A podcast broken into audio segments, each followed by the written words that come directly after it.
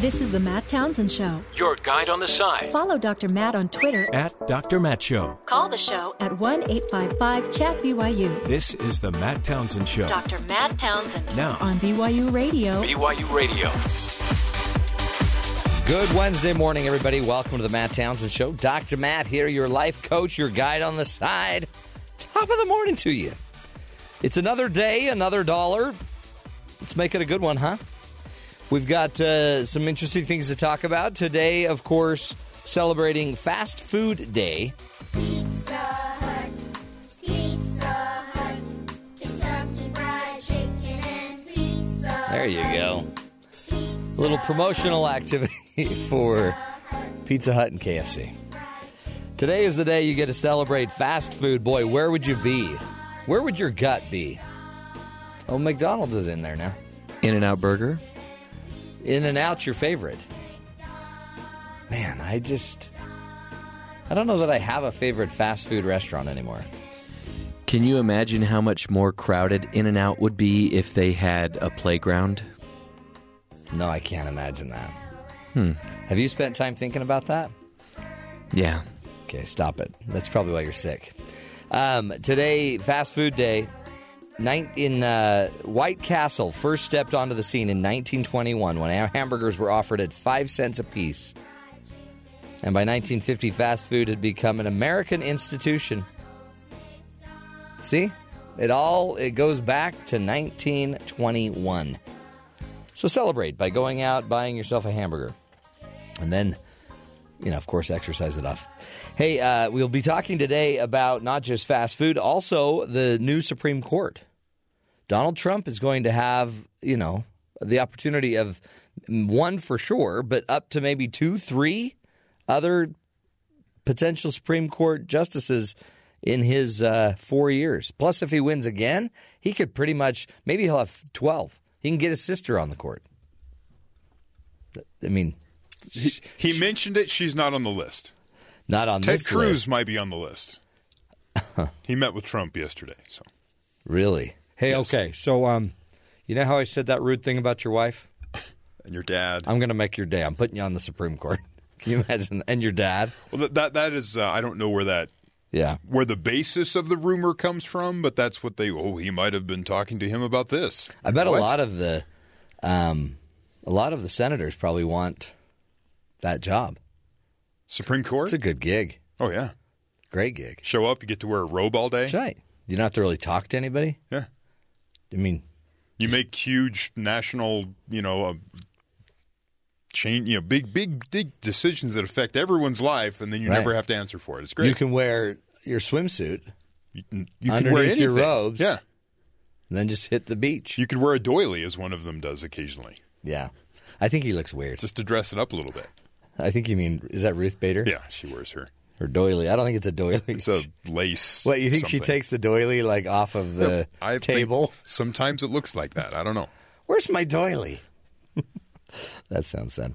Okay, so is it better now that we've had eight Supreme Court justices? It seems like that they change the they they change the decisions on what cases they're going to hear with eight justices because you know some of them are there's going to just be major impasse. Yeah. They're too politically they're too politically They, they don't want to tackle religious freedom if there's not going to be a decision.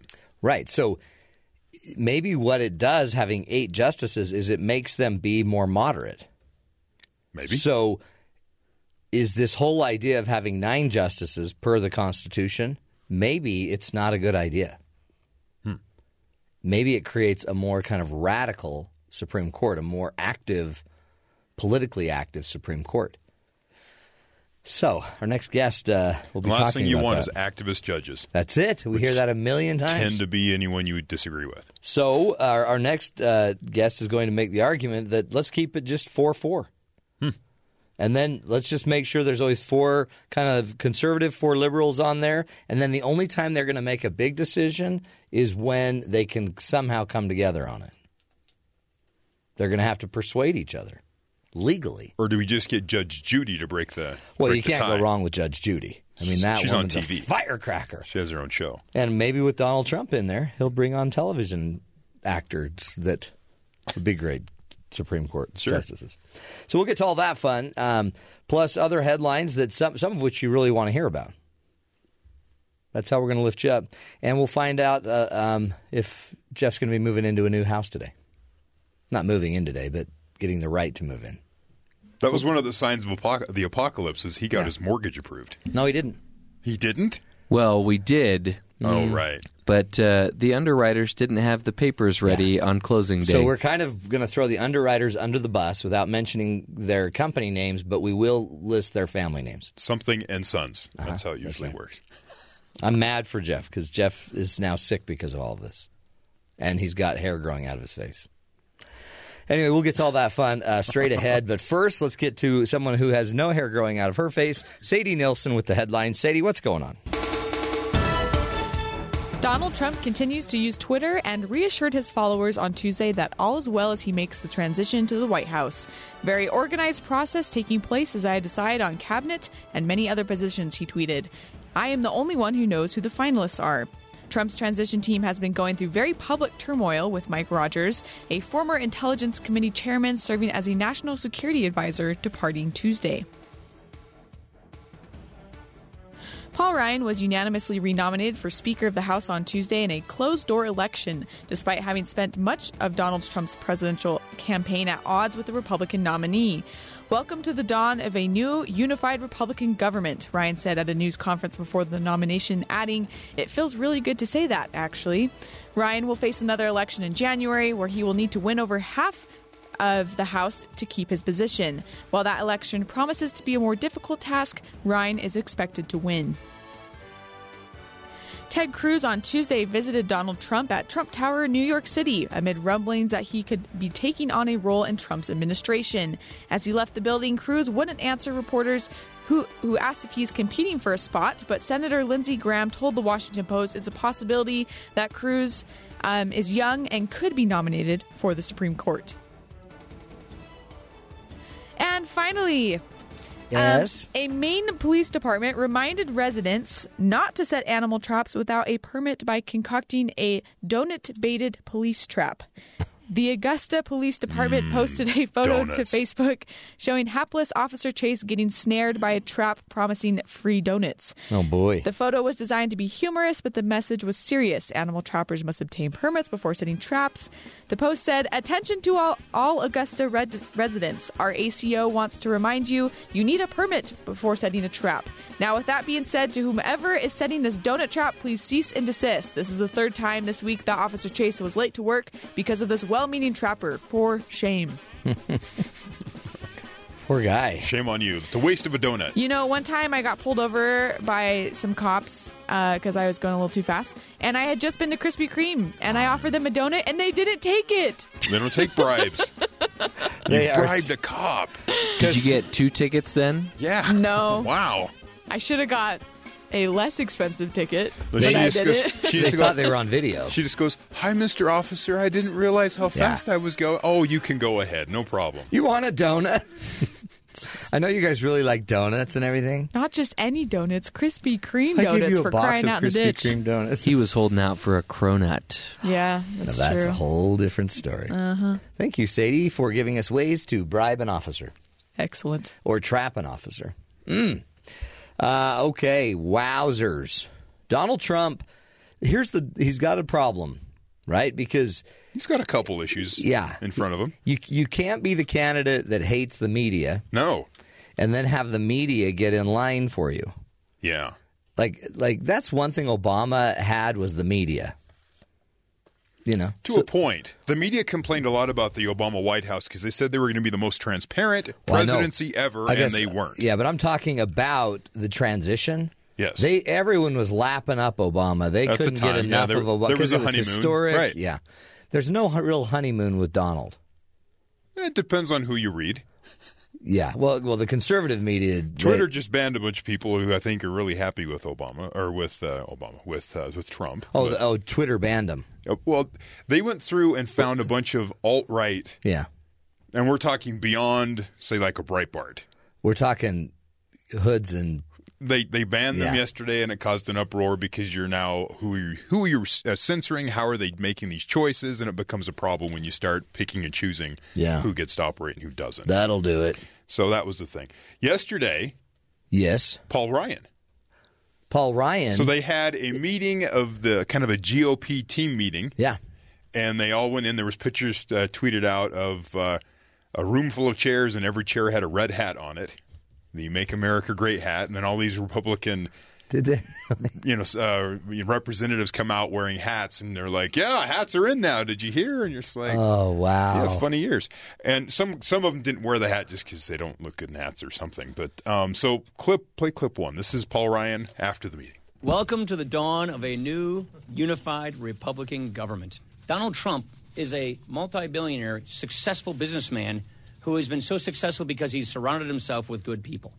He is a man who has made great successes, created tens of thousands of jobs because he gets good advice from good people who are around him in his life. What's wrong with that? That's a good thing. We're going to focus on doing our job here in Congress. He's going to focus on populating his administration, and we're going to do everything we can to help him be as successful as he's going to be, and which I think he's going to be a very successful president. This is a new Wow. tone for Paul Ryan. Really? He disinvited him just weeks ago from a, an event in Wisconsin after the video came out with the bus, yeah. and he wouldn't. What he was going to vote for him, but he wouldn't endorse him, and he wouldn't talk about him at all in his weekly press conferences. And all of a sudden, it's it's okay now. Well, he got a free hat. He got a hat. So- he was not Well- wearing the hat, by the way. I mean, if yeah, I'll do anything for hat. It's I'll, just I'll, it's I'll a- say anything. There's there is a honeymoon period going on. Is now the Republicans are Well, kind of getting used to their The Republicans uh, have nothing but. I mean, even if you don't like the guy, you're going to finally get something through. right, and that was kind of his message: is that finally we're going to do something. Yeah. In fact, um, his uh, what's she called? Who was his? Um, His press spokesperson, well, what do we? Yeah, uh, his campaign manager. yeah, Kellyanne Conway. Kellyanne Conway was like, "It's over. The stalemate of government, the gridlock of government, it's over. no, You you now are going to see what government in action looks like." that's what Obama did in his first term, and just kind of pushed things through because they had the majority of both houses. Yeah. Yep.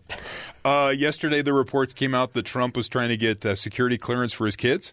Right. He says that's false. He's not trying to do that. He, doesn't. Apparently, you don't need security clearance to tell your kids things. He found, yeah, that came out later on in the day. You're like, oh, okay, yeah, we don't need to go through this nonsense. Also, he said the failing New York Times story is totally wrong on transition. It's going so smoothly. I also have spoken to many foreign leaders. So the transition, you know, issues that they're where uh, they're behind. That's why Chris Christie was removed from the committee and Mike Pence was put in his head. That's all false. Okay. They're they're doing great. They're on schedule. They're kicking it. He has four thousand jobs to fill, and he's ready to go. Um, I don't know how you would do that. Even if No. you were on schedule, how do you fill four thousand spots? Eeny, meeny, miny, mo. And then, um, what on Tuesday night, he uh, a tweet from Trump garnered some uh, reaction. He is, he's assembling a cabinet. He said, "I am the only one who knows the finalists." He's the only one that knows the finalists, but he's there's a lot of names being thrown about. Okay. Acting as if it's an episode of The Apprentice, right? Right, right. The finalists. It's a contest. Uh, Mike Pence, who's over the entire process, doesn't even know. yeah, he's got the binder, but only Trump knows Yeah. who. Yeah. So Okay. people are kind of concerned like is he treating this like a game show it's how we tried to do the, the naming his vice president Right. kind of had this sort of who's going to be and everyone's guessing and i don't know the other issue is with the press pool There- Right. there isn't one they're, right. they're, they're poolless. he went to the white house the the media that covers trump went to the white house because the white house invited them not Right. because the trump campaign said hey by the way we're going there Right. all right, he came in the back door. Yeah, there's virtually no video from No anybody about. Trump entering the really. White House. Yeah.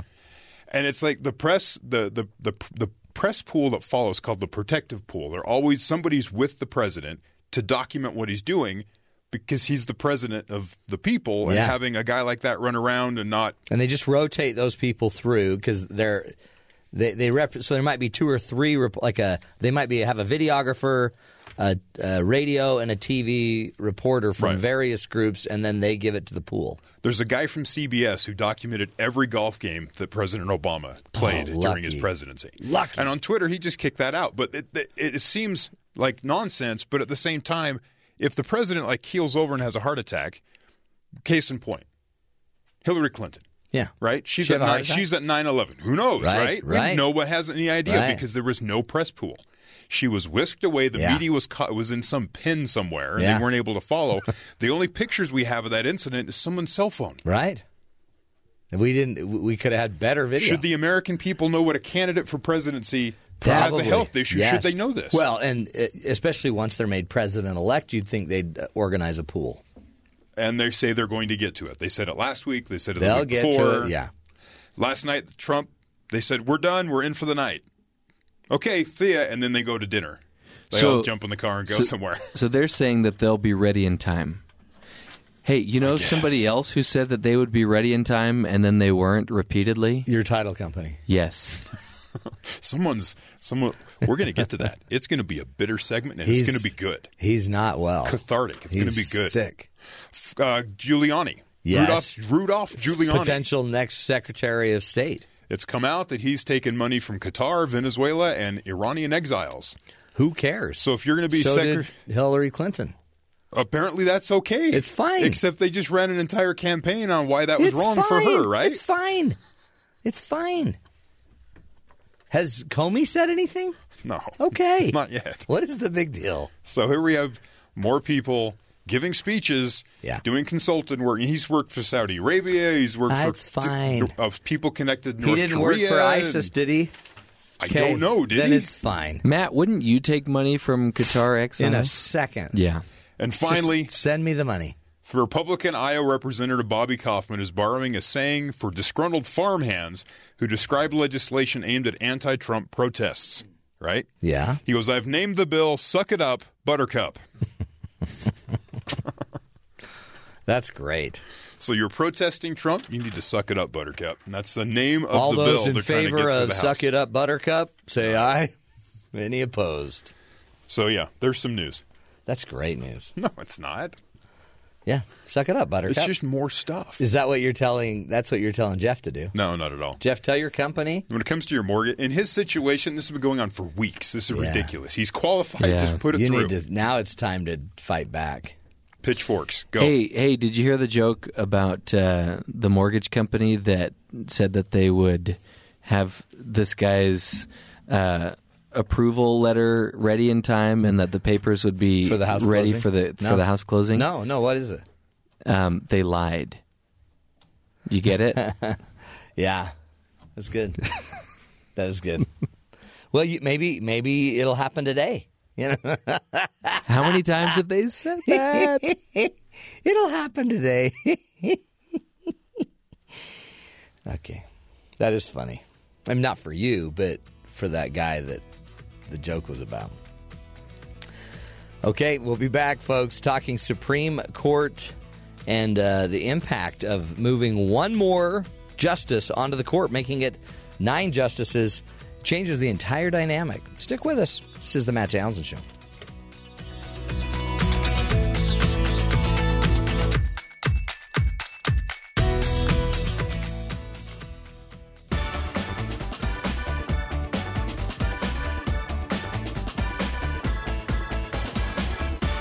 When Supreme Court Justice Antonin Scalia passed away unexpectedly in February, Senate Majority Leader Mitch McConnell immediately announced that the seat would remain empty until the next president took office. This left the Supreme Court with only eight members, four conservative justices, and four liberal justices. How has this affected the 2015 2016 term? And how will President elect Donald Trump change the current Supreme Court makeup? All of this uh, is what we wanted to talk to our next guest about. Here to speak with us is Professor Eric J. Segall, a professor of law at uh, Georgia State University, and he wrote a wonderful article about Alexander Hamilton and the new Supreme Court term. Uh, Professor Segall, thank you so much for being with us today. Thanks for having me today. Nice to be here. Love the article and the insights. It's there is, it seems like, um, a distinct difference when we only have eight justices on the Supreme Court versus when we have nine. They seem much more moderated with eight. Is am I accurate? Well, you, in, in some parts, yes, and in some parts, no. Okay, teach Uh, us. You know, m- most of the Supreme Court cases are not decided by five to four. They're decided either uh, six three, seven two, eight one, and Right. half are decided nine nothing. So in in in in eighty percent of the cases, it doesn't matter.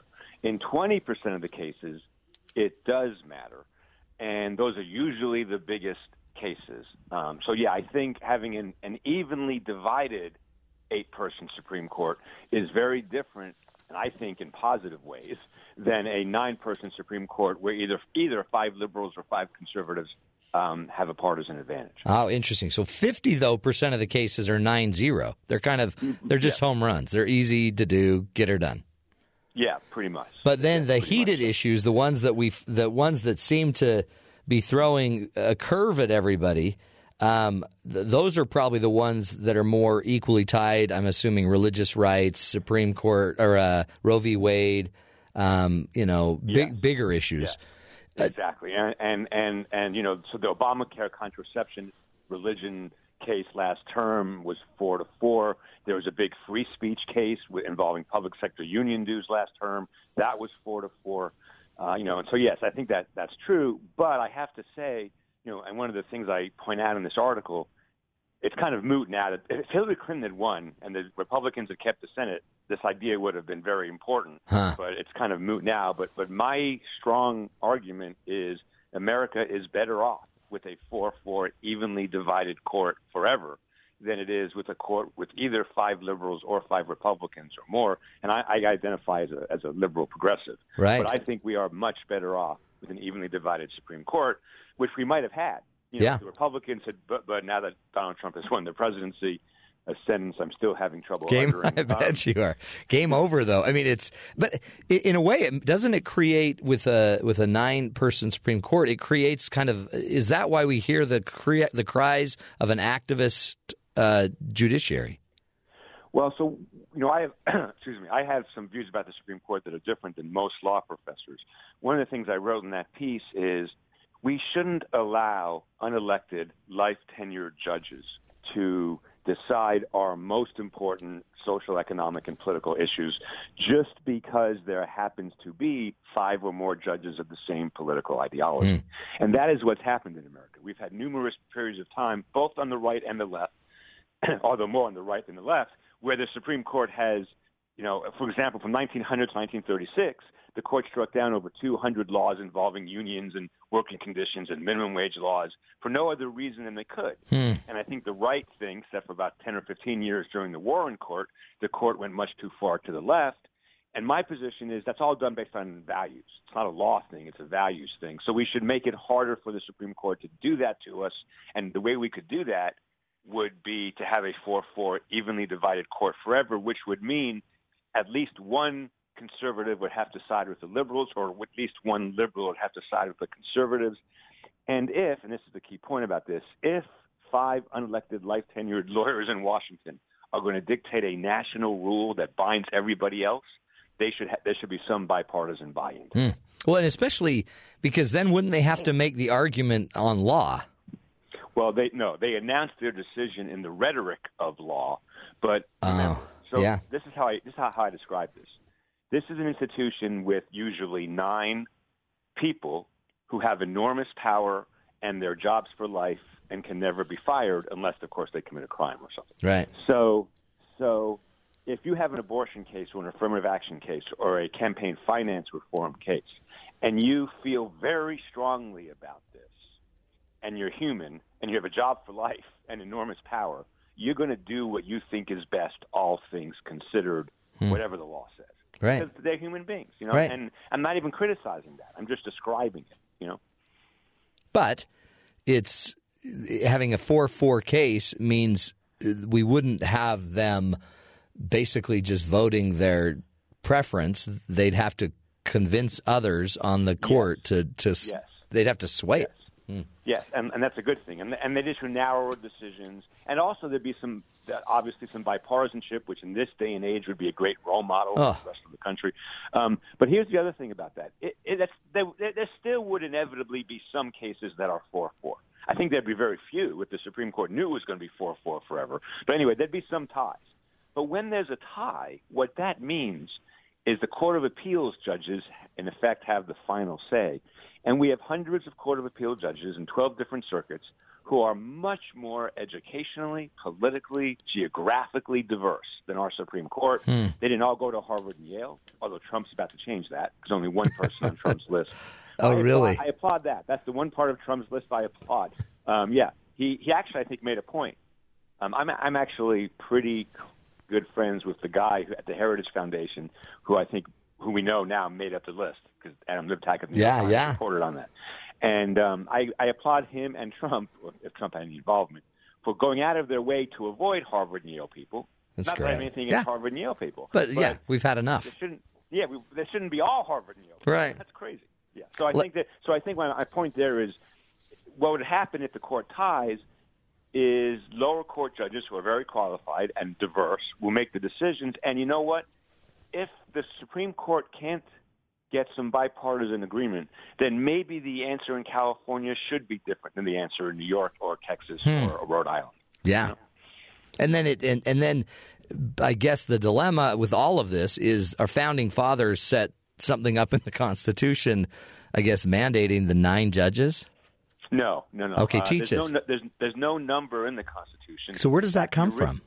I'll tell you, but the original Supreme Court was six, even number. Oh, the wow. Supreme Court was six. It was ten at one point, but in 1869, the Congress passed a law uh, putting the number at nine, and that's what it still is. But Congress can change that if it wanted to.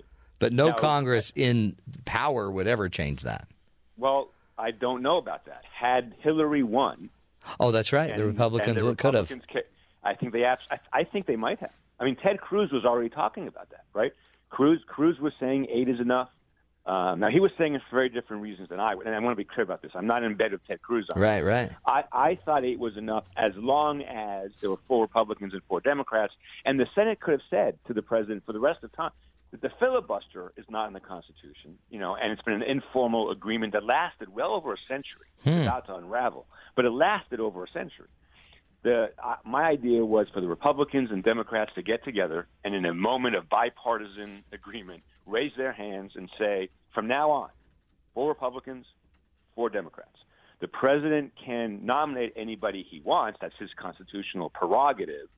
But we will not confirm any. If a Republican dies or retires, Senate's a Republican. If a Democrat dies or retires, Senate's a Democrat. The Senate could have done that. I think had Hillary won, we would have seen major structural changes in the Supreme Court. But alas, it is moot. Darn it! I mean, that's. I. I, mean, that is actually fantastic. I think. th- Then it's about persuasion. It's about Yes. under. It's really about what it's supposed to be about. Yes, Matt, that's a great point. And yes, and, and here's what I found. So really, from the the night Justice Scalia passed, um, I, Salon asked me to write a piece about him. I'm a critic of Scalia's, but I did it with respect because you know he just passed. And then I spent the next six months floating this idea, and smart, informed, non-constitutional law professors almost universally love the idea. Really, I, I spoke about it in public places and talks, but constitutional law professors hated the idea which I find interesting. Why? Um, well, change is hard. Yeah. Right. Change is change is always hard, and I think there's some turf stuff going on there, maybe a little bit, um, because if the, because the less the Supreme Court does, the less con law professors get to do. um, but overall, I think you know change change is hard, and this was a change that would have directly affected them in very serious ways. But I will say, so we have something. So the Federal Election Commission has to be three Republicans and three Democrats as a matter of law. Yeah. And it has and it has been. Now it's been a total disaster. But the reason it's been a total disaster is because there is no junior federal election commission. When the Federal Election Commission ties 3-3, nothing happens. Oh, they can't shoot it down. Yeah. Right. When the Supreme Court ties 4 4, we still have very, very, very qualified Court of Appeals judges making final decisions. That will be the law. And that are informed, right? Because the, the Yes. it initially went through them. Yes. So it would just go back to them. Yes. Well, actually, what happens is let's say there's a, a case in the Court of Appeals, get Supreme Court uh, takes the case, it's four four. It doesn't go back to them. That decision of the Court of Appeals stays. Stays, You know, yep. It's reinstated. Yeah, so they've already Uh, thought so about it's it. not even Okay. hard. Yeah. And my point about the Federal Election Commission is we know it's possible for the Senate to agree that an institution will be evenly divided, and we know they've they've staffed it that way. So all that's possible. Now, I agree. The thing about the commission is, again, when they tie, nothing happens. Right. That's right. that's, that's got nowhere to go. Yeah. Yes. Does it? I, I guess um, it seems like if if we then needed to stack, if a Republican administration needed to put a Democrat on the court, it seems like they'd stack it to be the most conservative liberal. Well, so so so two things. First, my proposal didn't have to be perfect, and it's certainly not. It only has to be better than the current. sure, sure. Okay. Second thing, what a wonderful moment it would be if the president had, if a Republican president had to appoint a Democrat or a Democratic president had to appoint a Republican. Mm. Now, another pushback, I, I wouldn't it be? I mean, it'd be Totally. great. I mean, I- No, totally. Now, I, now the pushback I got on this, and it was fair, is what about independence? Or what about someone who doesn't Huh. want to identify? And that's a fair pushback. So Yeah. I, I had two answers. One answer is my proposal had a out where if an independent was nominated, then the Senate could approve them by three quarters vote or something. So you know, and and if that's happened, we're assuming that's because the independent is fairly moderate. That's one possibility. Right. The other possibility, the other the other, the other reality is we don't have independent Supreme Court justices. That's right. Right now, we sure don't know. I mean, Stevens may. I, I, Stevens was a Republican, but I think mo- I think he was as independent as a partisan thing as anybody has been. But you know, it, we just don't have independence, and we're not likely to have independence in the future. So Hmm. it's crazy to, to torpedo a plan for something that almost never happens anyway. That's true. It's true. We're speaking with Professor Eric J. Segall and uh, learning, I think, a lot about the Supreme Court justices, and maybe you know, I guess it's it's a moot issue now, but um, boy, oh, it would have been interesting to c- start creating some real lasting changes on the Supreme Court if you had to just eight and eight. It used to be six and or six justices. I mean, how we we just keep growing it and growing it. So we'll take a break, come back, continue this discussion, find out more about how uh, Professor Segall thinks that Donald Trump will impact the future of the court um, and some of the future decisions, as well as decision making, how how they go into deciding what cases to take anyway. Stick with us, learning more about the Supreme Court. This is the Matt Townsend Show.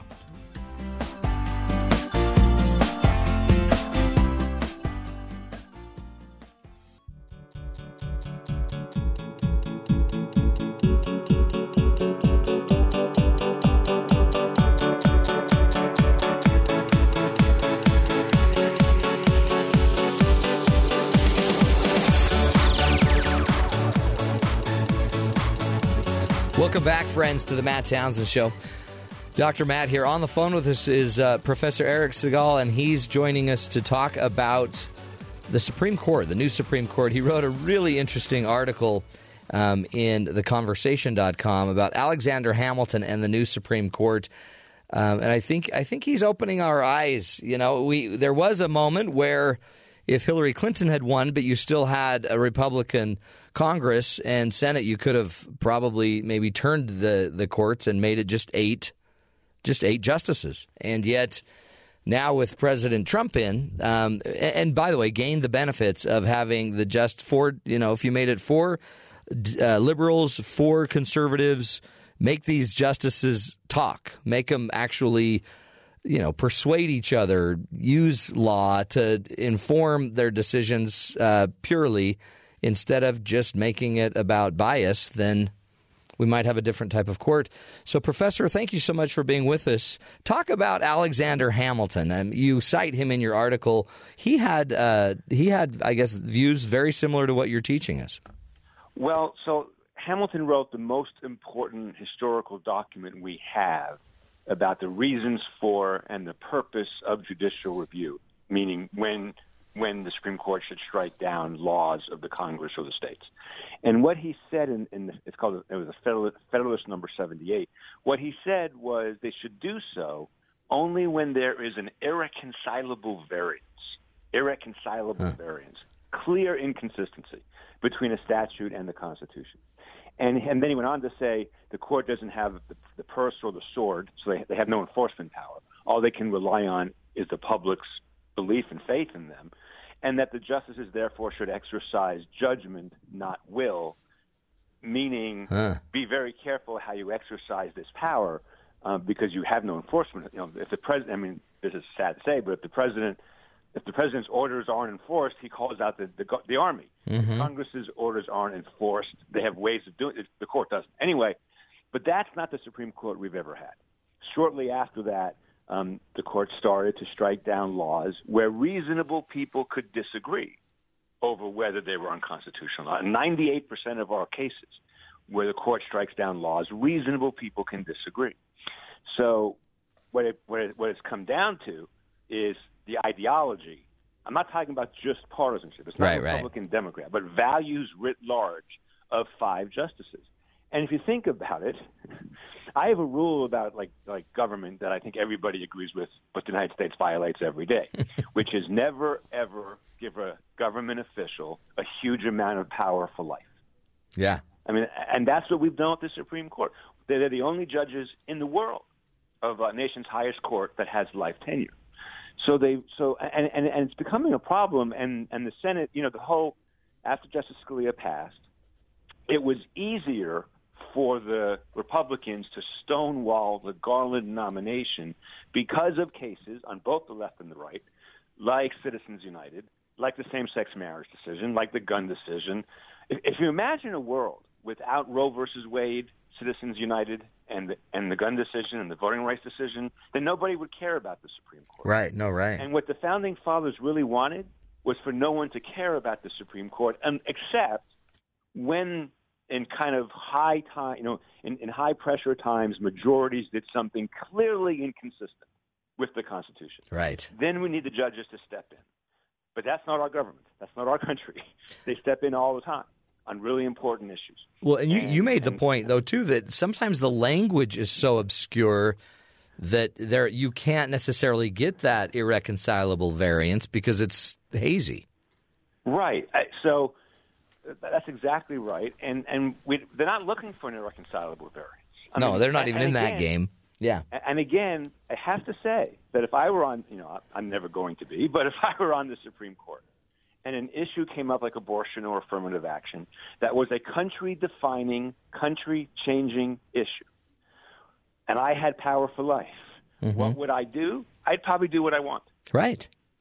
You- I mean, you- that's you have a heart, you have a conscience, Exactly. and you should vote. You should work your conscience. and the words are vague, right? So I have I have discretion. And the thing about that is, I'm not suggesting that's how they think about it internally. But there's a, I have a friend, Judge Richard Posner of the Seventh Circuit, who's one of the probably the most famous judge in America, not on the Supreme Court, and, and he's a critic. And the way he's described this is cognitive dissonance. Hmm. All of these judges have gone through law school at, at Harvard or Yale Yeah. and other places, and have been told their whole lives, "Well, you're doing law, you're doing law." So that so so it's not that they're doing this intentionally, but they come to see the vague phrases of the Constitution in the terms they they see the world, hmm. and that's just normal. Right. I think that's normal, but we should do something about it. It's a bad way to run a government. How do, how do you see this going forward? I mean, again, like you were saying, it's it- Pain. pain. I mean, really, it's and especially for you know moderate to liberal um, believers, it, it's it's got to be scary and painful. I wrote a piece yesterday that uh, Newsweek's going to publish actually later this week called "Storm Clouds Over SCOTUS," and there there are two scenarios, and they're both terrible. If Trump gets more than one pick, let's say he gets two or three picks, Yeah. because as you know, you know four or five of the justices are very elderly. Um, if he gets more than one pick, he's going to pick very young people who are going to be very, very conservative, and we're going to have an incredibly conservative court for 30, 40, or 50 years, not 10 years, 30, 40, absent some kind of mass disaster. And whether you're liberal or conservative, what is go- conservatives will be happy in the short run. They will. They'll be happy. Right, right, right. But in the long run, there will eventually be strong pushback Right. and backlash to that. And that's how we got, by the way, to the court packing plan of the 1930s with, with FDR, because an out of touch court went on for too long. So that scenario is bad for everybody. The second scenario is that he only gets one pick. He picks someone like Justice Scalia, which I think he's going to do. We return to Justice Kennedy being the most important judge in the galaxy for another 10 years because he's been the most important judge for the last 10 years. And here's what gets here's what goes wrong with that. Justice Ruth Bader Ginsburg, who is an American hero, I think she is absolutely an American hero. Um, one of the great, uh, pu- uh, you know, one of the great supporters of women's rights, both as a litigant and a judge. She needs to retire. She does. Yeah. I mean, she, her off the, her off the court comments are getting wilder and wilder. Um, and she's not going to retire now, obviously. She's going to hang on as long as she can. And that's going to end up being embarrassing for her and the court and the country. And we had that before. Right. Justice Douglas and Justice Marshall. So it's a no win. It's really a Ah. no-win. I mean, uh, yeah, Well, no, and- it's sad. That's why I wrote storm clouds over SCOTUS. It doesn't. It's bad for everybody. Well, and do you, do you think then it'll, if we go with your first scenario, it will create such a backlash that finally, uh, and then there will always be a power shift. It seems like everything will shift back. Um, then will anyone ever step up and say we need to make this non-tenured for life? So you've got twenty years on the court or whatever, and you've got eight justices. Well, here on the first one, probably not. Although everybody wants it, I, I've never. Almost nobody defends life tenure anymore Right. because whenever they do, somebody says, "We understand American exceptionalism, but really the only court in the galaxy that has this. How can we be right and everybody else wrong?" Right. Um, but it takes a constitutional amendment. To Okay. that. Yeah. and that's tough. But the four four or any even number of evenly divided justices that does not take a constitutional amendment, and that's why I proposed it Yep. because that is something the Senate could require on Right. its own by itself. Now the House of Representatives would have to go along with signing a law that reduced the number to eight. And the president would have to sign that, or the Congress veto it. But it doesn't take a constitutional amendment. I'd rather have no life tenure. That'd be my first choice, and that would solve some of the problems.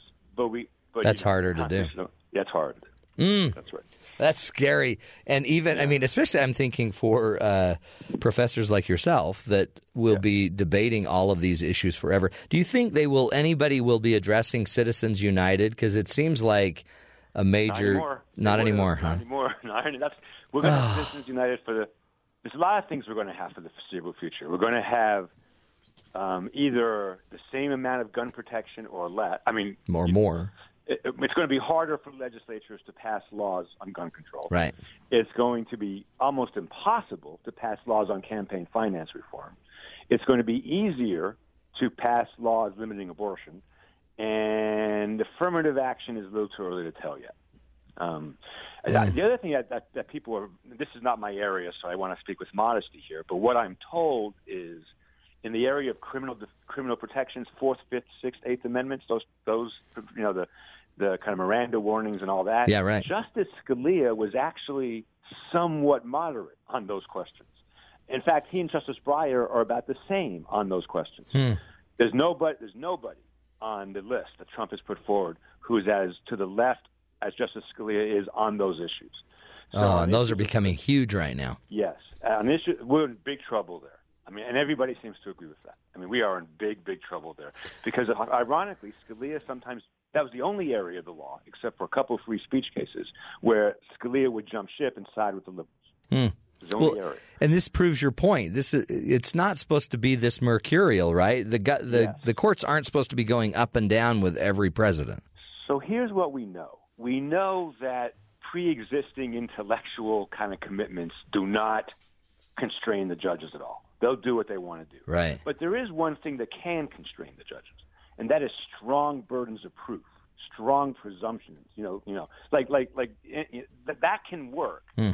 Like appellate judges aren't supposed to reverse lower court judges on factual questions unless it's really wrong, like clear error, and that works. Like we know that works. That's what Alexander Hamilton thought. Hmm. That's why he used the phrase irreconcilable variance.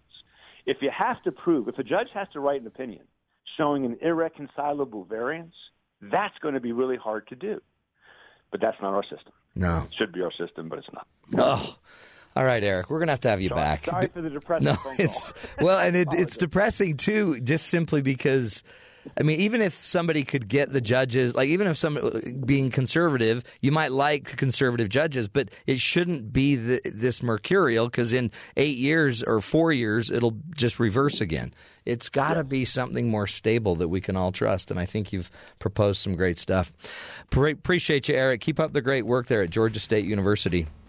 Um, truly, it's fun to have the pros on that uh, know what they're talking about. Again, regardless of if everything in your life hangs on the court being your way, just know that in four years, eight years, 12 years, things are going to sway against you.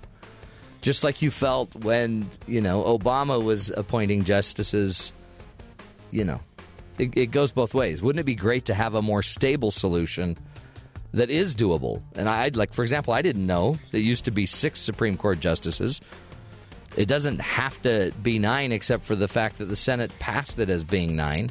The Senate could change it back to eight. Eight seems to create a more moderate group.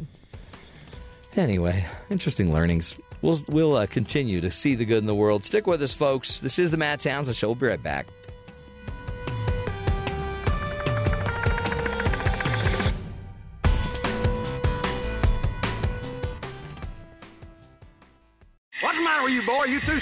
To do what your coach tells you? Because life doesn't come with a handbook, you need a coach.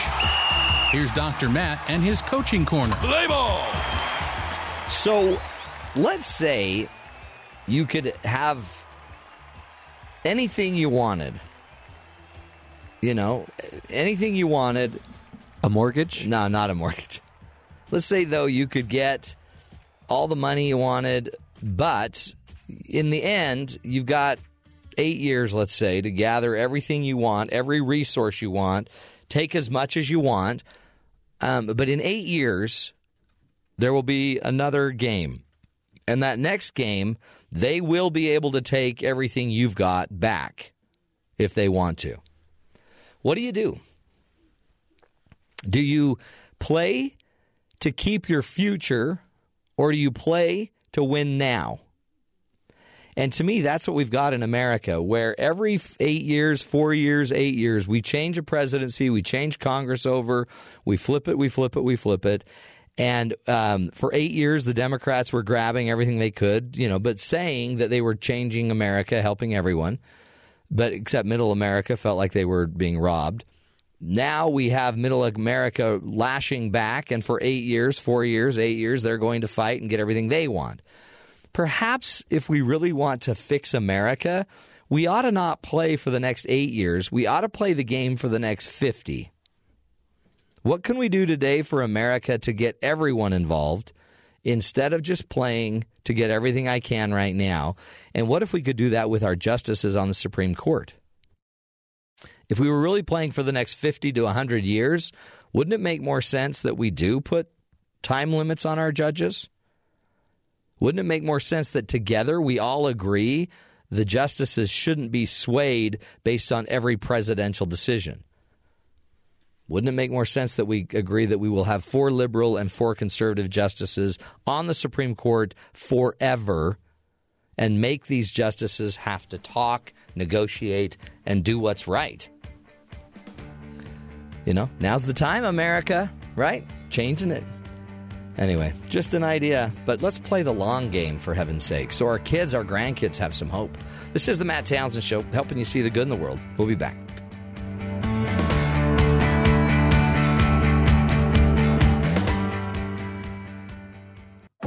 This is the Matt Townsend Show. Your guide on the side. Follow Dr. Matt on Twitter. At Dr. Matt Show. Call the show at 1 855 Chat BYU. This is the Matt Townsend Show. Dr. Matt Townsend. Now. On BYU Radio. BYU Radio. Welcome back, friends. Hour number two of the program. Dr. Matt here, your life coach, your guide on this side. This is the show where we give you the information, the tools you need to live healthier, happier lives. Time of the morning to you. You know, life ain't easy, but uh, you, you you can get better at it. You can get more effective at learning how to handle it and uh, helping your family through it as well. That's what we try to do on the show, bring you the latest, the greatest information. Today, no exception. We will be talking today about um, your brain and your lying. When you are a liar, you lie.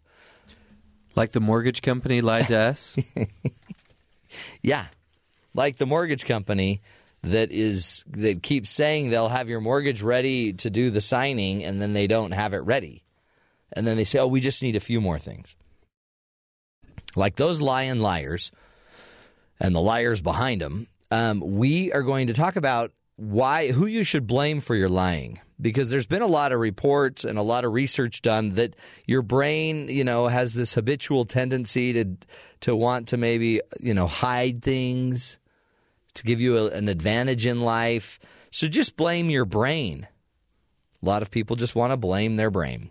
But the problem is there's someone behind the brain making the decisions, pulling the trigger, knowing that some of your lies you actually know you're lying. So instead, we're going to talk about, you know, be careful. Don't just blame your brain for your lying problem. It's like just blaming your brain for your eating problem. You still are the one driving up to McDonald's because today we're celebrating Fast Food Day. I'm talking quarter pound of beef on the hot, hot side. The new McDLT. This is Jason Alexander in a commercial for McDonald's in 1985. He is shaking it. Stays hot, the cool stays crisp. Put it together, you can't resist. Could be the best lettuce and tomato What a great ever. song. Man, what happened to the McDLT? That was a sandwich. Whatever. Hey, happy Fast Food Day. November 16th, we're celebrating the uh, creation of the of fast food restaurants, starting with White Castle back in 1921. Five cents a hamburger. Those were the days. Man, you could feed your family for a quarter. How would it be? We'll get to all of that fun. Plus, holy cow, if you enjoy salads, you might want to hang on to your salad because there is a there's a very dangerous thing going on with one of the ingredients that you use on your salad. I don't know how to how else to say that. Uh, I don't want to I don't want to give tip the hand, but it's explosive. Relish? No. Mayonnaise? No. Mustard? let's just say it's a dressing. Okay. That's that's that's really explosive. And we have a reporter on the scene at at an explosive dressing factory. Ooh. Yeah, Shik Shumway will be joining us in a few moments to talk about this dangerous uh, turn of events that might be impacting your uh, salads. Mmm. Maybe worse, your life. So they can't really say that salads are healthy anymore. No. Listen to the report. Coming up with Shik Shumway, we'll get to all that fun, plus just other headlines. There's so much going on. Hey, if you had to bail your wife out who was caught for shoplifting, would you go shoplifting to shoplift the money to bail her out of jail? Someone going to give you a loan? Where are you going to get the money? Well, I wouldn't shoplift my way out. Wait, was that a jab at my current situation? At your mortgage company? Trying Yes. to tie the show together here. Yeah. We'll get to all that fun, plus an update on Jeff's mortgage situation. Uh, has the company figured out a way to quit lying? I think you'll be interviewing them, right? Yeah, we should call them. Yeah. Get him on the phone. Sure, it's a little passive aggressive, but it's just, let's just take it to him. Be aggressive aggressive. All that fun, but first to Sadie Nielsen with the headline. Sadie, what's going on around the rest of the country? The Kansas Secretary of State, who is an architect of anti immigration efforts, is allegedly advising President elect Donald Trump. Reportedly discussed the possibility of creating a registry in the United States for immigrants from Muslim countries. He also claimed that the administration would be able to move quickly on the long promised wall at the U.S. Mexico border. He is a member of the transition team and he has been in a discussion with advisors for the past few months. Matt Harrigan, CEO of the San Diego based cybersecurity firm Packet Sled, was fired Tuesday after a series of Facebook posts by Harrigan threatening to kill President elect Donald Trump went viral on Reddit. I'm going to kill the president elect and bring it, Secret Service. Another comment suggested that he would get a sniper rifle and perch himself near the presidential residency. Harrigan posted the comments in response to the election results. Ben Carson rejected a role in the president elect Donald Trump's cabinet, The Hill reported on Tuesday morning. According to the retired neurosurgeon and former Republican primary candidate's close friend and manager Armstrong Williams, Dr. Carson was never offered a specific position in the administration, but everything was open to him. Ultimately, Williams said Dr. Carson feels he has no government experience and he's never run a federal agency. The last thing he would want to do is take a position that would cripple the presidency. The Hill reported from a Carson ally, however, that Carson was specifically offered a job as a secretary of the U.S. Department of Health and Human Services. And finally, Yes. um, this is a bizarre story. Um, a motorist choking on a chocolate bar lost control of his car and plunged over a hundred foot cliff and survived. The man, 40, Whoa. was driving with his mother, 60, along a road on the North Island of New Zealand when the crash occurred. The man was not familiar with the road and was driving a relative's car in bad weather with conditions with heavy rain on Tuesday afternoon. And a Snickers down his throat. It was that It was pesky a nougat. it's called a crunchy, actually. A crunchy. but what really set it off was the fact he was eating a chocolate bar and he started to choke. Uh, Sergeant Grant Marshall said the man braked and then went off the side of the road over a hundred foot cliff into a river below. Oh. And both the man and his mother suffered only minor injuries. I'm not dead. Break me off They a piece of that dead. Kit Kat bar. Yeah, That is scary. Yeah, but he's 100. he's okay. And apparently the chocolate bar was Oh man. great. Can you imagine? I don't think he would ever eat a crunchy ever again, though. No, but can you imagine the lesson his mom was teaching him after that?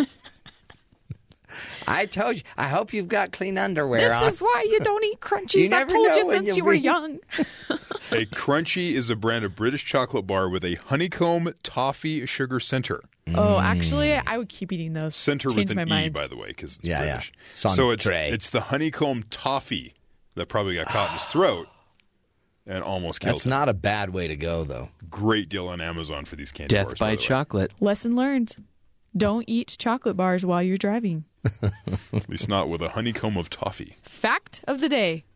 They're probably going to give lesson. him like a hundred thousand dollars worth of the candy now. Yeah. Like that guy who had the Kit Kat stolen from him. Yeah. Yeah, sure, you've got nerve damage, but hey, have some more crunchy. Don't mind if I do. Oh, that that's scary. You're on a road, probably a windy road, Hmm. new car that you're not used to driving, no guardrails, hundred foot cliff, mom yapping, Whee! and he's like, I He can't, crashes. I told you to I be quiet. can't breathe. oh wow, thanks, Sadie. And we don't know if the mom was yapping. Right. But I'm just adding that in there. percentage shot right there. How funny would that be she, if mom didn't stop talking the entire time? And Dolores was telling me this. Did, you, did I tell you what Gwyneth said? You won't believe what Gwyneth said. Mom, we just fell 100 feet. Get out of the car, Mom. You're in the river. Wow. Well, that's crazy. Um, okay, so choking on a Kit Kat bar or a Crunchy bar, almost to your death, that's bad. That's some bad stuff. It is a tasty way to go, though. Uh, it's not a bad way to die. Um, however, would you ever believe you could die by a salad by salad dressing? Not until I read this story. It's out of control. There was an explosion today in one of the most unlikely places. Luckily, no one was hurt, but your dinner may never be the same. So we sent one of our great reporters, Shik Shumway, to, uh, the site of this explosion to give us the, some of the latest details. Schick? DeVelle McLean was preparing a meal at her friend's house when she heard several loud popping sounds. She was surprised to find her salad dressing bottle was the source of the firecracker like noise. It wasn't until later that she found out that her dressing had been recalled. She estimates $2,500 in damage to the carpet, walls, a computer, and her dress. I'm standing outside the building where the exploding salad dressing is manufactured, and to say business is booming would be an understatement. The smell of vinegar is becoming quite offensive. The vibrations from the exploding bottles are causing quite a hullabaloo with vehicles, and the erupting dressing is soaking wildlife and even causing birds to literally fall from the sky. As you can probably hear, it sounds like World War III down here. I better sign off before. Schick. Schick Shumway, are you there? Hmm. Quite the hullabaloo. Schick. Sadie, we might need Sadie to check in on him. Wow. And DeVell. Is that her name? DeVell, uh, yeah. DeVell McLean. Sadie, call Schick and ask if Schick and DeVell are okay. Wow. Didn't they? Did they say what kind of salad dressing it was? Nope. No, they didn't want to uh, taint this good company's name. No, I mean like the the the, the flavor Well, of the. I think it was ranch, and they I think they were reporting from some valley. I think it was Mm. spicy Italian dressing. Was the valley hidden by chance? Maybe. Hmm. Interesting. We and we don't know for sure. Yeah. Because Schick, we lost. We lost I think our he was satellite. about. I think he was about to say where he was signing off from. yeah. yeah. and then he was cut off. Yeah. But yeah, look it up. But there is a smell of vinegar. Um, so maybe it was maybe it wasn't ranch. I always assumed it was ranch dressing because you know if you let ranch uh, stick around too long, it gets kind of nasty. Kind of takes on a life of its own. But exploding Yeah. dressing. It's like weaponized salad dressing. I mean, imagine these poor guys like in Afghanistan. They're having bombs go off around them anyway, and then they just go to have lunch, and then salad dressing explodes. I hope the terrorists aren't listening this morning. Mm-hmm. Don't want to give them ideas. But apparently, her dressing had been recalled. So everybody ought to check your dressing. I, I mean, I'm sure if there's signs, if there are any wires on your dressing, so that may may be an explosive device. If you hear ticking, ticking, or if it looks like your bottle is bloated, yeah, I'd probably get rid of it, or call the bomb squad wow. or the lunch lady. call in the lunch lady. I hope Schick's okay. I can't. I just I'm startled by the whole thing. He's a pro. Well, is he? Yeah. I mean, I mean, how professional can you be around exploding dressing? I mean, most people have never experienced that. Hmm. Maybe he's able to report under fire and then be able to clear out before it really gets crazy. I actually think in the explosion there are no fires.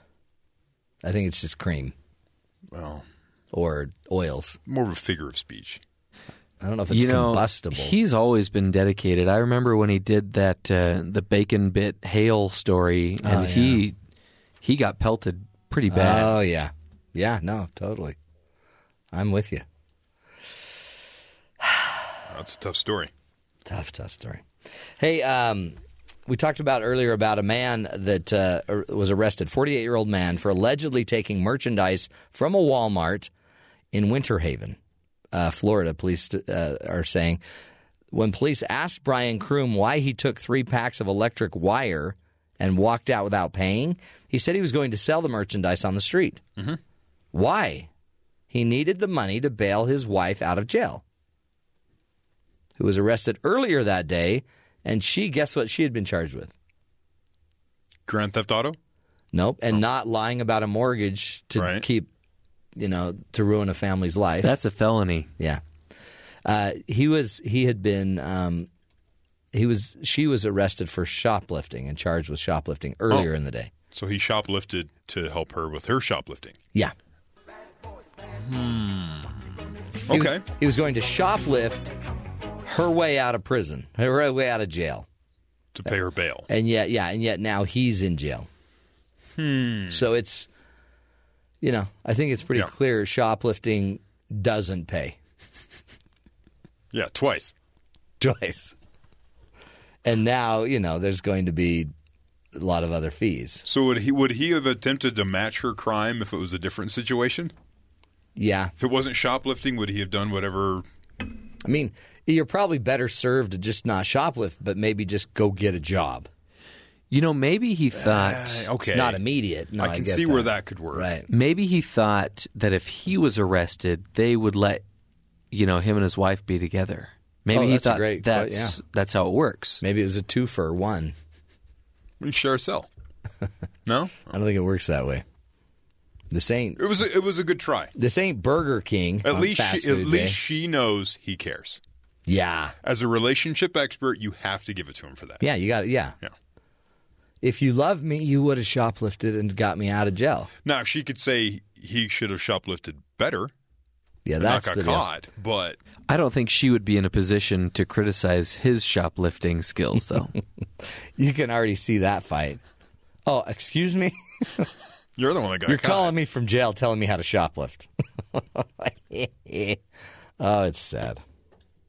We don't laugh at them, we laugh with them. Except I doubt they're laughing. They're not like Jeff's mortgage company that just keeps laughing as they say, Yeah, we'll have it ready today. I do occasionally hear snickering in the background I whenever would they call us. love, love to be able to drop their name on the air, but we won't. Unless, uh, Unless you- tomorrow comes and Yeah. they still haven't gotten it to us. Unless you don't get it right.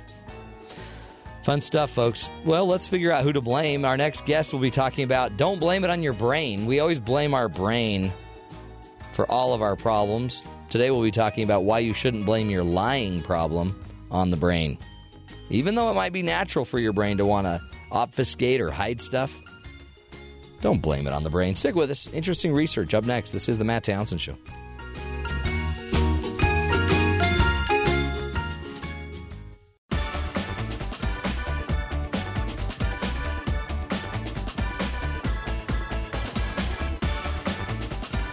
Well, whether you're surfing the web, watching TV, or even listening to the radio, you might hear sensational headlines. Capturing an audience's attention sometimes results in misinformation being spread. A recent study from the University of College, uh, University College of London has resulted in some news outlets claiming you can blame lying on your brain.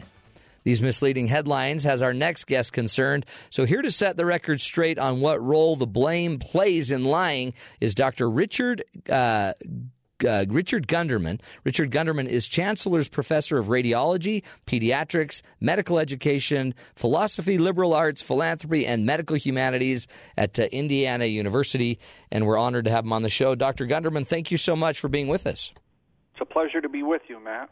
Talk to us. Um, we, it's it is all of a sudden we'll hear a study that says your brain is responsible for your lying, or your brain is responsible for your eating, and we, you know, a lot of times we end up blaming the brain for a lot of problems, and it seems like we forget that there's still a there's still a human behind there.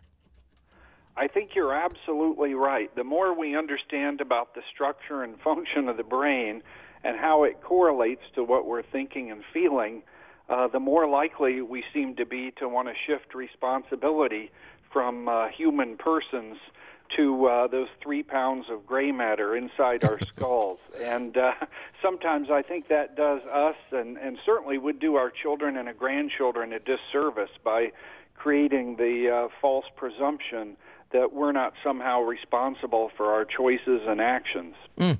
Talk about it. Uh, I mean, a lot of the argument is simply that the brain is, you know, it's like a machine. And once the machine gets going, the machine just does what the machine's supposed to do. Yeah, I mean, if if you think of a clock, for example, maybe a, a grandfather clock is a model of a machine. You know, there are gears turning in there, and uh, as the hands move around the clock face, uh, you can basically predict in advance exactly where they'll be an hour from now or even uh, a day from now. But that that model of a machine would be grossly misleading when thinking about the human brain, which, for one thing, is simply far more complex than any machine, including uh, you know the most advanced supercomputers we work with every day. But but you know compared to an automobile or a clock or even uh, the, the the laptop computers many of us use, the brain is a great deal more complex. As far as we know, it might have. Uh, say a hundred billion neurons, you know, the the cells that uh, do most of the uh, processing in the brain, as far as we know, and maybe as as many as a hundred or two hundred trillion synapses. Mm. You know, these are the points where neurons connect to each other, and, and you know that just makes our conventional notion of a machine almost uh, uh, ridiculously simplified comparing compared to what's going on in our heads. Is there any is there any organ in our body more complicated than the brain? Well, I, I think the first and important answer to that is we don't know for sure. We we like to assume that we've discovered basically everything that there is to be known, but as a physician with a scientific background, I can tell you that I'm I'm convinced that what remains to be discovered, including about our own bodies and how our bodies function, uh, probably eclipses what we've discovered to date. But I do think, you know, most uh, neuroscientists and physicians would probably answer your question in the affirmative that the brain is, in fact, the most complex organ in the human body. But, but that's not in any way to say that we are our brains. Right. In fact, make differentiate. What is the difference between the brain and the mind? Well, uh, you know, uh, w- we can anesthetize a person, and uh, thinking and, and feeling and acting seems to stop, and we can let the anesthetic wake, wear off, and we wake back up. But I, I really don't think we can say that uh, what's going on in the brain in terms of uh, neurotransmitters and uh, electrical signals is the same thing as thinking. Hmm. I mean, it, it would be like saying uh, the color red is a particular wavelength in the electromagnetic spectrum, or uh, you know, falling in love is uh, associated with a change in the balance of certain hormones or neurochemicals. Things are associated with each other, just like uh, you know when William Shakespeare sits down to write Hamlet or Macbeth. Uh, you know, a, a quill and some ink are being dragged across a piece of paper. But it would be uh, silly to say that uh, you know those great works of drama are nothing more than spots of ink on a piece of paper. Mm, that was that's a great way to explain it. And in the end, we so we aren't just our brain. We also have a mind. We have a will. We have values. We have uh, our education. We have our environment. We have so many our hormonal aspects. We have so many different variables that make up why we choose to lie, and yet some researchers will still put that title. Let's just blame the brain for the lying. Well, it's so tempting, particularly if you earn your living from doing uh, biomedical research, the sort of thing we can do in laboratories and you know, you know using Right. functional MRI, which is the technique that was used in this University College London study. It, it's really tempting to say, you know, the more we learn about this science, the more we'll understand why why we do the things we do, including lying. But uh, in fact, anybody who's lied, and I assume that includes Yeah. uh, all our listeners and perhaps you and I as well, Yep. Matt. In fact, I lie all day. We know that you know uh, sometimes it's an offhand sort of thing. Sometimes it's the product of a long uh, process of deliberation. But at some point, we are making a choice to misrepresent the truth. And uh, that's associated with responsibility. You know, people may suffer, uh, make bad decisions based on our representation, uh, e- even if they don't suffer any concrete consequences. You know, in a way, we've betrayed our trust with that person. And, uh, you know, those moral consequences, what it means for human relationships in families and communities, you know, even on the national political scene, uh, that, that's something we simply can't afford to neglect or try to push off to one side. Mm. It is so true. Is what what made you? Um, I mean, you're you're an acclaimed uh, researcher and teacher. You have you've won so many awards at your university. What made you um, feel such a compelling need to respond to this issue, to this article? Uh, partly it's the way the news is reported in the headlines. For example, CNN, cable news network, ran a headline that said, Lying may be your brain's fault. Honestly. so, you know, if, if I read that, and in fact read the subsequent article, I might easily come away with the impression well, this lying thing, that's just the product of neurons and neurochemicals and synapses. And uh, even PBS reported telling a lie makes the way for the brain to keep lying. I mean, there's this shift of uh, causation, a shift in responsibility from the human person to the brain. And, and, and I think that's quite dangerous. Hmm. I agree. Like, make people own it, right?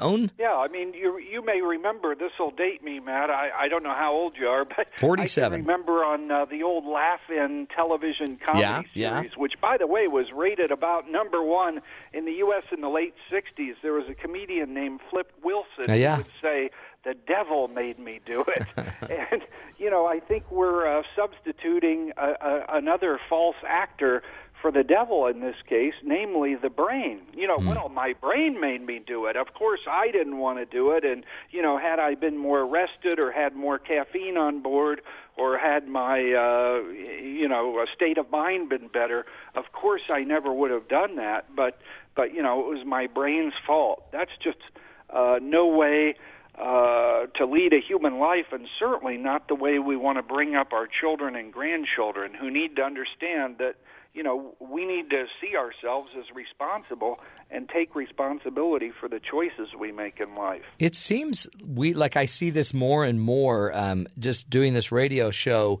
where I we're constantly finding other stories like this. The brain, you know, research, the fMRIs studies are coming out more abundantly. It seems like everyone has more access to an fMRI, and uh, so a lot of claims, and then it's almost like one claim immediately negates the last claim, which negates the next claim, and I think who's what's real science anymore and it, it's almost more becoming so popularized by the media some of the science that you feel like the science is suffering Well, what I mean, sometimes these things get somewhat sensationalized or Yeah. you know blown a little bit out of proportion. What the researchers showed here was that a, a part of the brain called the amygdala. Yep. It's associated, broadly speaking, with things like emotion and decision making.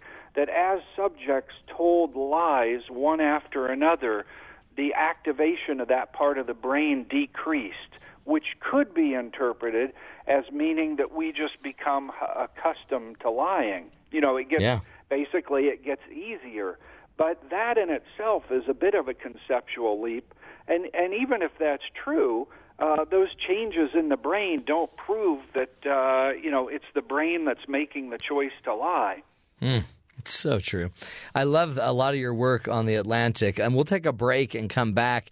Really, go check out theatlantic.com and look up Dr. Richard Gunderman. Such interesting subjects and topics that he takes on, um, a lot, mostly medical kind of related, but uh, just how you see patients, how we look at our doctors, you know, who's who's making suggestions that drive us uh, to to make medical decisions in our lives.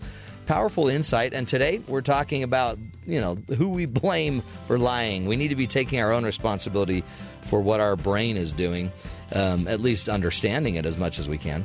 We'll take a break. We'll be back. This is the Matt Townsend Show, helping you see the good in the world, and if we could help, help you become the kind of person you want to become. We'll be back. Stick with us.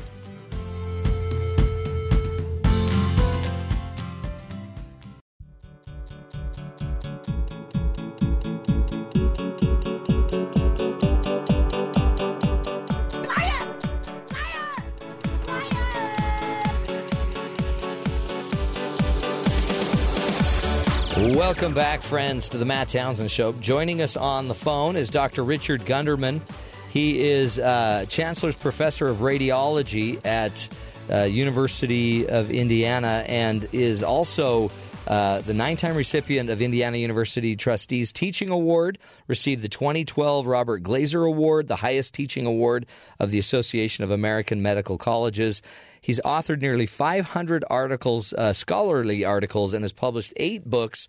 The last book uh, was uh, titled X Ray Vision The Evolution of Medical Imaging and Its Human Significance. Dr. Richard Gunderman, thank you so much for being with us. It's a pleasure, Matt. Where does what's the future of this uh, as we kind of move into more of how they did the study of imaging now is we we now are learning a lot about how the brain works, how the amygdala works um, with X-ray, with, with uh, fMRI. Um, talk about how looking in the brain is going to help us understand maybe the psychology, mental health issues at a different level. Well, it, there, there's no doubt that the brains of people with mental illnesses and the brains with so-called normal or healthy healthy people are differ in some respects. Uh, sometimes different parts of the brain are larger or smaller. In other cases, they're more or less activated, which, when we're talking about fMRI, really just means they, they get more blood flow. That's what we mean by activation, which suggests that they're working harder. We know that uh, the brains of people diff- uh, differ. In fact, in some respects, the brains of adults and children differ, the brains of men and women differ, the brains of uh, middle aged and elderly adults differ. So there's no doubt that the brain is a dynamic organ and changes over the course of a lifespan. And I would also uh, be happy to say that as we learn things, uh, that learning is associated with changes in the brain. Uh, but to say, you know, that we can blame uh, criminal activity or something like uh, more prosaic dishonesty uh, on the brain, all those neurons, uh, I, I think that's, as I've said, dangerous Yeah. because it uh, sort of undermines the notion that we're responsible for our actions, and it's also very misleading. You and I still, uh, you know, need to consider our course of action, what what the options are that are available to us, and uh, deliberate over what we think is best. And those decisions are something we need to be prepared to take responsibility for. Well, and it it seems like just because I have more blood flow th- and noted through the fMRI to my amygdala, then they have to interpret what that's doing, right? I mean, it could just simply be I'm more in a fight or flight mode because I know I'm lying than it is that the, uh, that my amygdala is creating. Oh no, but then they saw the blood flow became less over time. I see. It's That's right. So the idea is that this part of the brain associated with emotion and decision making is actually less activated. Uh, you know that there might be less emotional response to what I'm doing as I, you know, lie one time Yeah. after another. Habitualize it, yeah. We do not know for sure Right. that that's what that means. You know, it's a reasonable hyp- hypothesis, and to some degree it can be tested, but uh, it, it- could mean something else. Do do you think there will be a day? And I I have two brothers that are radiologists, and I'm always picking their brains about this. Um, more and more, we're using you know uh, these these instruments to get in and see what's going on in the brain. Will there be a day that before we prescribe, for example, um, antidepressants or anti-anxiety meds, that we will more naturally just evaluate through imaging the brain before we do it? I think that is definitely a possibility. Right now, in many cases, it would appear to be prohibitively expensive. But over time, it could be our tests become more sophisticated and informative, and uh, the cost goes down. And we might determine, you know, that, uh, say, an antidepressant that would work well in patient A would be ineffective in patient B, or might even cause uh, undesirable Hmm. side effects in patient B, and we should try another medication. I, I think that's definitely a possibility in the future. Because sort of a more personalized medicine based on an, an understanding of uh, you know the structure and function of a patient's brain. Yeah, I mean, we use imaging for uh, for a lot of diagnoses, just not mental health quite yet. It doesn't seem like, and yet, Yeah, not very much, but certainly for a brain tumor, for example, Hmm. you know, that's a, by and large a diagnosis that's going to be made with a CT scan or an MRI scan of a patient's brain. hmm, that's fantastic. I mean, really, as a and as a radiologist, that's got to be pretty exciting for you to see how much more we're able to learn. I mean, do you, do you like the fact that universities now are using a lot more fMRI to to actually do their studies with? Yeah, I think it uh, it's you know it's a field that shows great promise. A hundred years ago, to study the brain, we very often had to remove it from the patient Yeah. or the animal. That ruined a lot of things, yeah. in life, you know, and then and then uh, slice it up and stain it and look it at under a microscope. But today we have these wonderful in vivo or you know in life while While the alive, patient or yeah. subject is still living, we can actually watch the brain in action. So this is without a doubt uh, a new era in our understanding of the brain. We just need to be careful that we don't get swept away by the potential of these new techniques to the point where we want to make a human being a brain and nothing more. Mm. You know, So true. If you know, if we could see the brain scan, we would know the person. That is just dead wrong. Right. In in important respects, you could look at the brain of Albert Einstein or the brain of William Shakespeare and compare it to mine, and it might be fairly hard to tell the difference. Mm. You know, the what the way you really tell a difference would be to engage those people in a conversation, watch them do your their thing, That's and you know so we quickly realize that uh, we've got two geniuses and one dud on our hands. Not true, but but isn't that that's the point too? Is uh, get to know the people, right? Understand what's in their heart. Their, I mean, even again, we as parents, I think we do the same thing. We just might call it a lie, but it also may be with our children. It, the lie was not the point. The point was they didn't feel safe. They didn't know how to communicate the truth. They didn't know. They didn't have the moral code tightly, you know, in entrenched in their belief system. Uh, now, if the, the kid, right if response to lying isn't neuroimaging; it's education. That's right. You know, and conversation. I mean, if if you're going out to dinner with somebody you think you might want to marry someday, uh, you know, the, the the way to find out who they are and determine whether they're the person you want to spend the rest of your life with is by and large to to talk with them. You not know, not have them it imaged. will never suffice to just get uh, you know here are the results of your potential mate's uh, functional MRI imaging. Now make your choice. I Right. mean, it's just that's not the way it is. It's not the way it's it's supposed to be, is it? Plus the media. You because you do a lot of writing with the Atlantic, and you're such a, uh, a I think a, a really strict uh, academic as well, publishing 500 plus articles. How how how do you inform the media um, to make sure that they don't twist and turn your research? It seems like that's still the responsibility, I guess, of the researcher to a point, and a responsibility of the media to make sure you're getting it right. Yeah, uh, it's the, there's uh, you know some inherent tension in that because if you're an academic researcher, you know you want to, your research to remain funded. You want uh, your colleagues in the field and, and your colleagues at your home institution to have a high level of respect for your work, and sometimes getting your research covered in the national news media uh, helps uh, to achieve that end. But the danger is uh, sometimes we may misstate things or overblow things, uh, which gets us a lot of media attention, but ultimately misleads readers. You know, and people hear who hear these uh, stories reported in broadcast media. We just need. Uh, we need some skepticism, some critical thinking, and some good old fashioned honesty uh, to make sure that we don't overstate what we found. What's your next article that you're writing right now? What's coming up that you'll be releasing in the Atlantic that we all ought to be looking for? Well, the piece I'm working on right now is the idea that uh, even though you're a dying person, you can still, in important respects, be a healthy human being.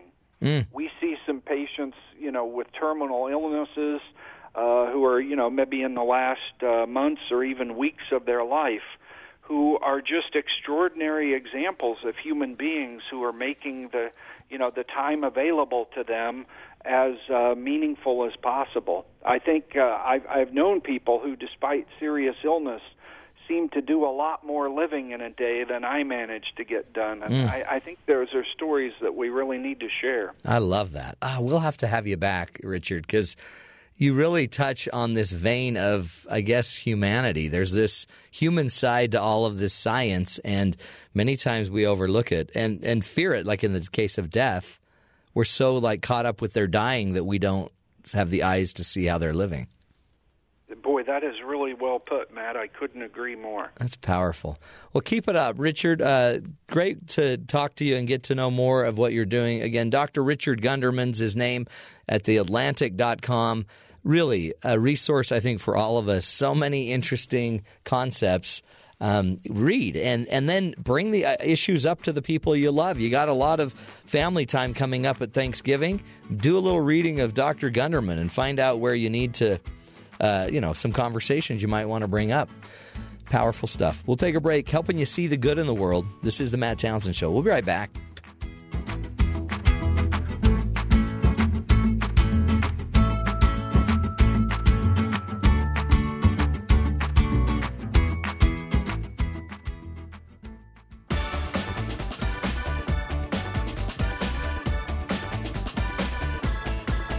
Welcome back, friends, to the Matt Townsend Show. As you know, we uh, we always like our producers to, to to go in deep on the issues they're facing in life. And Liana Tan, one of our uh, producers, has put together a little tangent on what it's like to be what she calls a halvsie. A halvsie is uh, we'll let her explain it, but it's a challenge faced by many Americans and probably even more in the future.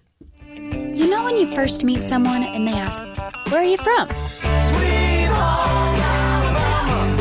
Usually a very simple question and a very simple answer, but not in my case. Not because I'm an army brat or grew up in a bunch of different places or anything, but because sometimes I genuinely don't know what people are asking me. Are they asking my home country, my home state, hometown, where I live now? Most of the time, it's none of the above. Usually, people are asking me what ethnicity I am. Well, in case you all are wondering, I'll give away the secret. I'm half Caucasian and half Chinese. It's okay, no one else can ever tell either. But then, once I do tell people, I never hear the end of it. Being mixed races has its advantages, and I wouldn't change it for the world. But it definitely comes with its challenges too. Let me take you a step into my life and share with you five struggles of being a halvsie.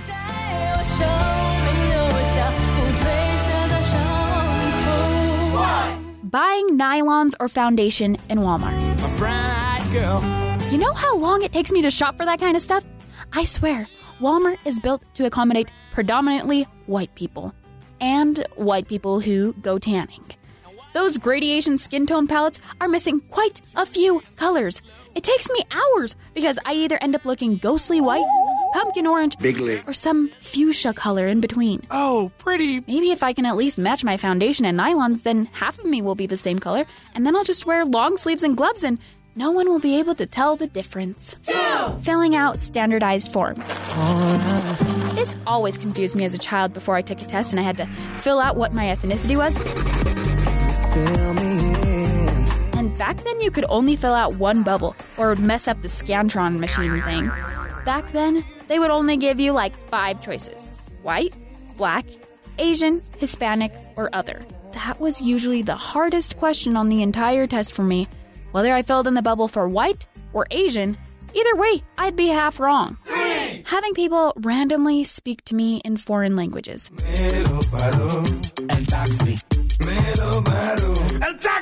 One of the cool things about being mixed ethnicities is that usually that means you're bilingual.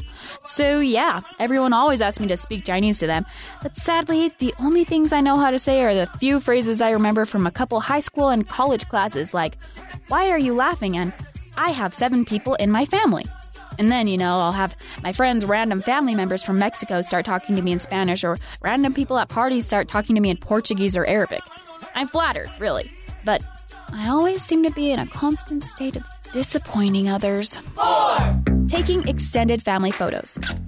In the summer, I'm too white to fit in with my suntanned American cousins, but much too dark to fit in with my porcelain skinned Asian side of the family. Whether it's our jet black hair or our cheesy American grins, no matter where you position us, you can always pick out my siblings and I in a family photo at first glance. Stereotypes from all angles. Just trying to live my life like any other person when a label gets thrown my way.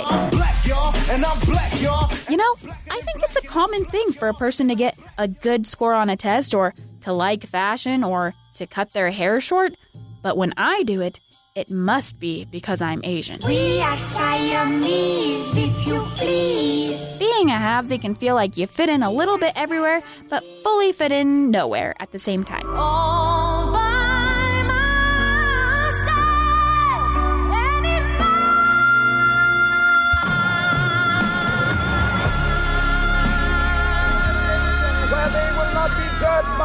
color of their skin, but by the content of their character.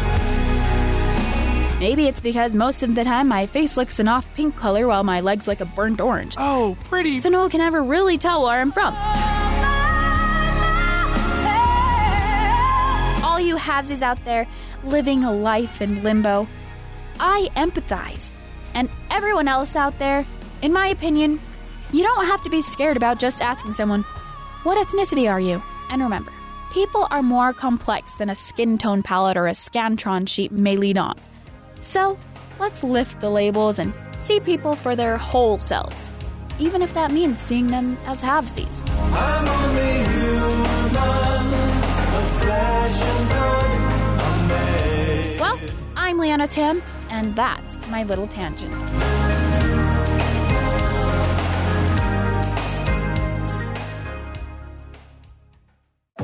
This is the Matt Townsend Show. Your guide on the side. Follow Dr. Matt on Twitter At Dr. Matt Show. Call the show at 1 855 Chat BYU. This is the Matt Townsend Show. Dr. Matt Townsend. Now. On BYU Radio. BYU Radio. Welcome back, friends. Hour number three of the Love Fest. Top of the morning to you. Today is the day that uh, we celebrate fast food. It's fast food day. So, you know, grab a hamburger, some fries. Told you yesterday about McDonald's and their Nutella, the Nutella Yeah. burger in Italy. Blah. That, uh, really? Just Yeah. bread and chocolate spread? Hmm. Okay. I mean, yeah, but they don't don't call it a Nutella burger because then everybody in their head thinks it's there's meat in it.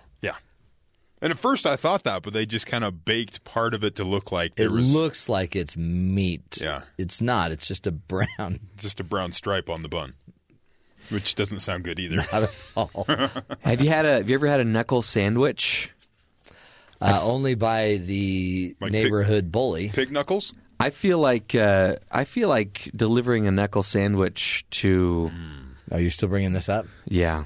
There's a lot of rage. So Jeff has been trying to get a home mortgage on a new home um, to change his family's life forever, and yet the mortgage company and the title company keep saying we got it, it's all under control, and yet yesterday they were supposed to close and it didn't happen because now the mortgage company's like we need we need a little more information.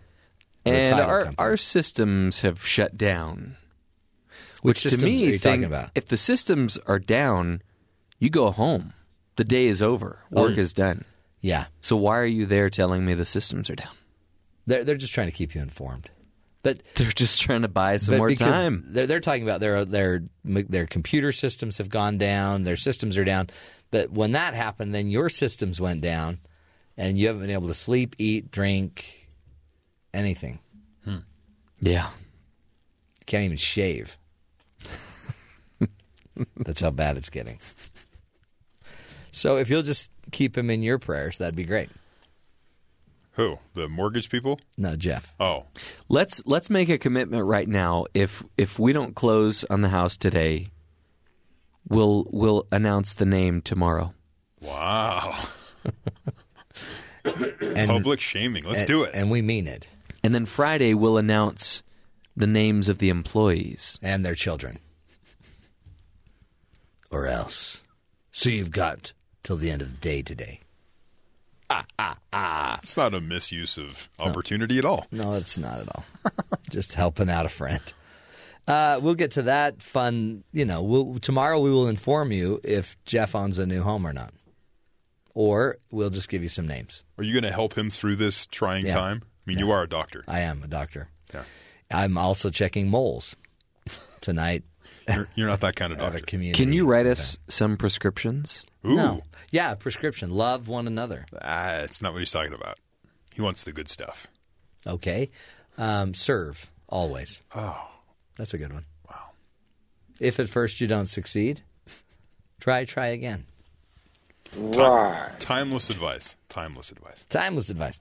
We'll get to all that fun. Uh, today we will also be talking about why your children need some make believe time. So if your child, you know, brings his imaginary friend Chester to dinner, should you feed Chester? Yeah. Give him double, give him triple the amount that you'd normally give somebody. I do that as an adult. You know, for instance, I imagine what it would be like to ha- live in a new home, and um, Still going there. but then There's it a- makes me upset. There's a theme here. Yeah. He's angry. Last night, my na- a neighbor gave my kid a. Um, it's like a turkey candy dispenser. What? It's a little toy you can fill it with Turkey like jelly beans. Okay. And like you push down on the tail of the turkey and it Oh, cute. drops out a Sure. jelly bean. Hold on, it drops a jelly. so you push on the tail, and it drops a jelly bean out of that's the how, turkey. I think that's how it works. Yeah. you don't let him eat that, do you? It's just a jelly bean. He's fine. Well, but now, he but wait till he goes to the zoo. This turkey had an entire conversation going on last night. Oh, really? I'm like, "Who are you talking to?" He goes, "My turkey." What did he name the turkey? Uh, I don't think we've got to name level. yet. Tom. Maybe that's Tell me today. to go with Tom. Yeah, I always give him like his bear's name's Bruce because Okay, why not? yeah. yeah. And uh, so he's playing with this turkey. And I'm like, "What are you? Who are you talking to?" Because it was really intense. He goes, "The turkey." Like it's a toy. And he goes, "No, it's a turkey." And I'm like, "Okay, have fun." Okay. So I tried to ruin the pretend time, and he resisted Dad's evil influence. So he gets that it's a toy, but it's a re- he thinks it's a real thing, but then he still eats the jelly beans. Absolutely, because they're good jelly beans. He knows candy. See, this is why children are special because they can they can do that jump. yeah. Hu- An adult adult humans can't do that. No.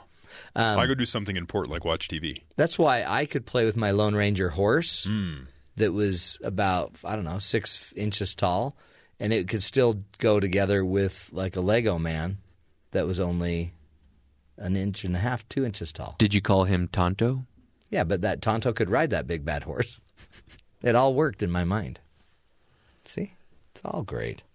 Don't mess with a child's uh, No. need to Let 'em have fun. to have role play and, and, and make believe. So, joining us, uh, um, we'll be replaying actually an interview we did with Tracy Gleason that'll uh, t- touch on that subject. But we also will hear from our good buddies from BYU Sports Nation. We'll do a hero of the day. Plus, we'll give you other headlines and news information, some of which you might even want to know. But first, let's get to the national headlines with Sadie Nielsen. Find out what's going on around the rest of the country. Sadie, what's up?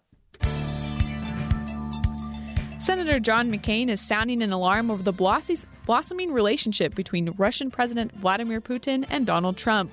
With the U.S. presidential transition underway, Vladimir Putin has said in recent days that he wants to improve relations with the United States, McCain said in a Tuesday statement. We should place as much faith in such statements as any other made by a former KGB agent who has plunged his country into tyranny, murdered his political opponents, invaded his neighbors, threatened American allies, and attempted to undermine America elections. The Kremlin and Trump's office both said the pair have spoken on the phone, and aides are planning a face to face meeting. A Somali man from Minnesota who was stopped at the John F. Kennedy International Airport on his way to join ISIS was sentenced to 10 years in prison on Tuesday. The Somali man was stopped at the JFK along with three other men in November 2014 on reports from the Minneapolis FBI branch that the men were suspected terrorists and on their way to join up with Islamic State militants. A Southwest Airlines employee at Oklahoma City's Will Rogers World Airport was shot and killed Tuesday, and the suspect was found hours later dead after a self inflicted gunshot wound, police said. The victim has been identified as Michael Winchester, 52 years old. Oklahoma City Police Department said the suspect, who was found in a truck inside a parking structure at the airport, has not been positively identified. The shots were fired near a parking lot, and while the shooting was not random, the police said it is too early to know the exact motive. And finally, Yes. another very bizarre story for you. Of course. I just don't understand people sometimes, but here you go. A woman who once earned a six figure salary has traded in her glamorous career in the corporate world to cut toenails. Ah. Melissa Harrison, The satisfying clip. That. Go ahead. 46, now makes a living running The Toenail People, a mobile business that solves the simple, if not repulsive, task of toenail trimming. So she gives pedicures. Pretty much. Okay. While the job may make some people squeamish, Melissa has no problem getting down and dirty, and just after two years, she already boasts a client list of more than 400 people, with the treatment costing an average of $30 Hmm. and proving popular among the elderly community. She has a belt sander for the tough cases. Go on. Yes, business is taking off, and now she's gearing up to take it nationwide. Ugh. Ugh. No. It's missing the Make it ding stop. as it bounces off the something. Yeah. So, Ugh. no, no, no, but Terry, I, I do have to clarify. Yeah. It's not a pedicure service. Really? She literally goes Just cuts and toenails. cuts toenails. Okay, that's gross. Disgusting. Hold on, but it's 30 bucks It's thirty dollars a time? a time Hmm. with four hundred clients. What? That's quite a bit of money. Wow. Well, wh- that's It'd be interesting to find out what motivates people to pay for it. I guess elderly people just really want their toenails cut precisely. well, okay, so I guess. hire a neighborhood kid. Well, technically, getting a pedicure is cheaper than that sometimes. You- Yeah, you, get a 30 basic you get a basic pedicure that's fifteen bucks. That's plus a massage, plus washing your feet off, plus scrubbing your feet. Maybe some lemon water. Yep. It seems like 30 bucks a year is what you should be paying it, paying for it. Exactly. By the way, do you know the proper way to cut your fingernails versus cutting your toenails? No. Do tell. So the fingernails you cut them round, the toenails you cut them straight. Really? I'm doing it right now. I can notice. Holy cow, you've got like click. you've got your clippings all over this room. Yeah, they're just bouncing nasty. They're. Don't stuck let them get to in the, the, board. wall. Don't let them get in the board. You thought the they got board there. mad about drinks on the board. Yeah, they get mad with toenails everywhere. Wait till they get a toenail in there. Wow, Sadie, thanks for bringing that touch of home. You're welcome. Oh, so gross. Blah. You still going at it over there? I've only got like eight more toes left. wow. He's gone through two. That's gross. Well, he's got inches to Yeah. go. You can't just take it all in one clip. You have to Holy take cow. a little bite here, a little bite there. Speaking of bites, Yes. Always like to bring you new food. Yeah. The Oreo company, the cookie maker, announced a line of Oreo cookie based candy bars on Tuesday. Yeah. One variety is already available in some retailers, others coming in January. The M- Milka Oreo Big Crunch Bar. Say it like you mean it. What do you mean? Like you just announced it like an announcer. The Milk Oreo. Milka. It's the name of a No, say the whole thing European. together. Say it all together. The Milka Oreo Big Crunch Bar. How's that? Sounds great. It's a sandwich. Is the it's a wafer part of the cookie between two stripes of cream, sort of a reverse Oreo, and then coats it in European Milka chocolate, which I've heard is better than U.S. chocolate. yeah, I've heard that. They they make them differently. This is a variety the company says is now available at select retailers. I believe this is. I don't know if this is available in the U.S. Is the problem. So With European chocolate, I don't know if that's the case. Then there's a Milka Oreo chocolate bar coming in January for those who like the double stuff Oreos. okay. It's got thick cream layered, pebbled with Oreo cookie pieces, all coated in the same milk chocolate. And in January, a Milka Oreo cocoa mix, a bag of treats described as Oreo minis, golden Oreo minis, and chocolate candy buttons. Mm. The candy covered chocolate mixed together for a delicious multi textured experience. Sounds fantastic. So. Oreo candy bars. What do you think? Is that a is that That's a, a development we need? That's a total go. Okay. Who wouldn't want that? It's not like a traffic light in Arkansas County. Listen to this. Reviews are mixed after one Arkansas county gets its first stoplight. Madison County, Arkansas just got the first stoplight and it's receiving mixed reviews. Well, I'll have to uh, I'll have you know I hate it, Jessica Watkins wrote to the Huntsville Police Department's Facebook page. I've already seen 3 people run it, wrote Jacob Luttrell. I ran it, wrote Gail Co- Comer. It's not like the traffic signal uh, sneaks up on people. They're just not used to having such a thing, said Huntsville Police Department uh, Chief Todd Thomas. We know there's going to be a learning curve to having a traffic light in town, People have to stop now. especially when some of these people haven't seen a stoplight, you know, hardly ever. Some people don't uh, leave the county much, Thomas said. but uh, it's there, the first ever in the county of 15,700 residents. The, stu- the new stoplight frees the police chief up from directing traffic at the intersection every morning while the kids are on their way to the Huntsville High School. Right. It has to be the traffic crossing guard, right? It's like, it, but it's huge. Imagine these people that have never seen one because they don't leave the county, and they're like, "What's with the red thing?" oh, they're getting those Christmas decorations out early this There- year. There's something like six counties that are left in Arkansas without traffic lights. Really? Yeah.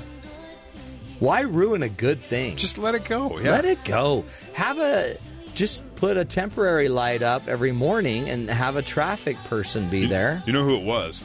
Who? Uh, It's that sheriff that has the government job. who doesn't want to work. Oh, it's right. He doesn't want to go out there in the early. He's lazy. He doesn't want to work for his money. Government jobs. That's what's going to happen. Well, congratulations to all y'all in Madison County. So if they need to meet their quota, the cops know where they can just park their cars. That's right. Just wait. Just just nabbing people left and right for the higher price running a red stoplight. I wonder if it's just like the one red light flashing Yeah, maybe. or does it actually have red, green, yellow? Huh? Huh? Would, would you need all that? Let's, I don't know. That let's, might really tip it over. Let's ease them into this, one light at a time. One light at a time. Hey, uh, London now has a grown up ball pit bar serving bottomless spaghetti and meatballs, a ball pit for adults. Hmm. Would you ever go to a restaurant and then excitedly run to the ball pit with a bunch of your buddies and jump in and just start playing in the balls? No. You wouldn't do that? I, as a kid, I even had sort of a sideways thought of this is kind of gross. This is gross. These people are That- swimming in these. Well, you, I think if there were meatballs, then I could do that. you look up and some kid's like licking one of the balls. And you're like, what, what, what's going on? The problem is upstairs they serve food and they'll serve beef meatballs, deep fried cheese balls, and pancake balls. The whole theme of the bar is you, you get balls, Mm-hmm. and there's a lot of good food upstairs. Then you go downstairs of, to the lot, ball of, pit. ba- lot of bald meat going on in that restaurant. so I don't know that you want somebody mistaking a meatball and then going down to the ball pit and jumping in. I still think that uh, the way I read this the first time is the the meatballs were in the pit, so that if you didn't Yeah. finish your meal, the the bus boys would just take the plates and just f- fork it off into the pit. But you know that there are some meatballs that do make it down to the pit. Uh, yeah. I mean, there's got to be one guy that's like, I'm not getting rid of this cheese ball for nothing. Or this will be funny, and they chuck it in there.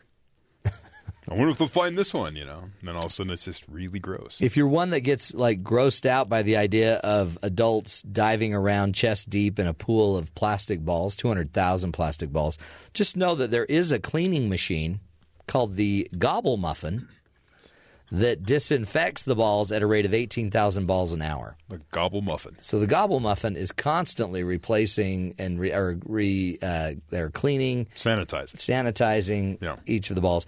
To play in the ball pit, there's a, th- a five dollar charge, or for thirty five dollars, you'll be able to enjoy one hour in the ball pit and one hour of bottomless spaghetti meatballs with drinks included.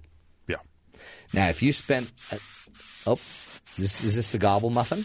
So, are you getting sprayed then if you're in the ball pit?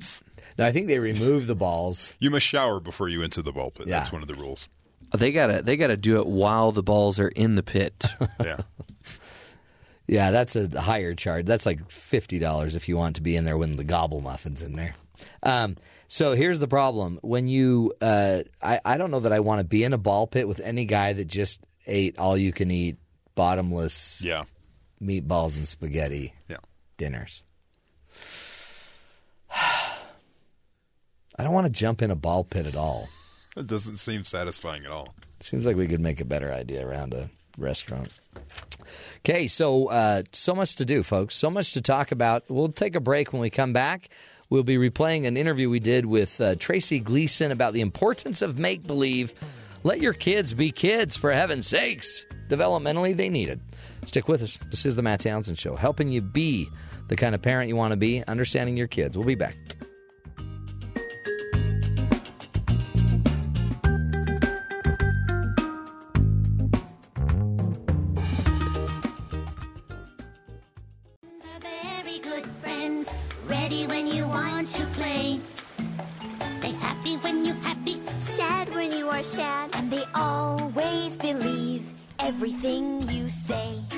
Welcome back, everybody, to the Matt Townsend Show. You know, if you were at work and heard someone talking to, let's say, nobody, you might be a little weirded out, right?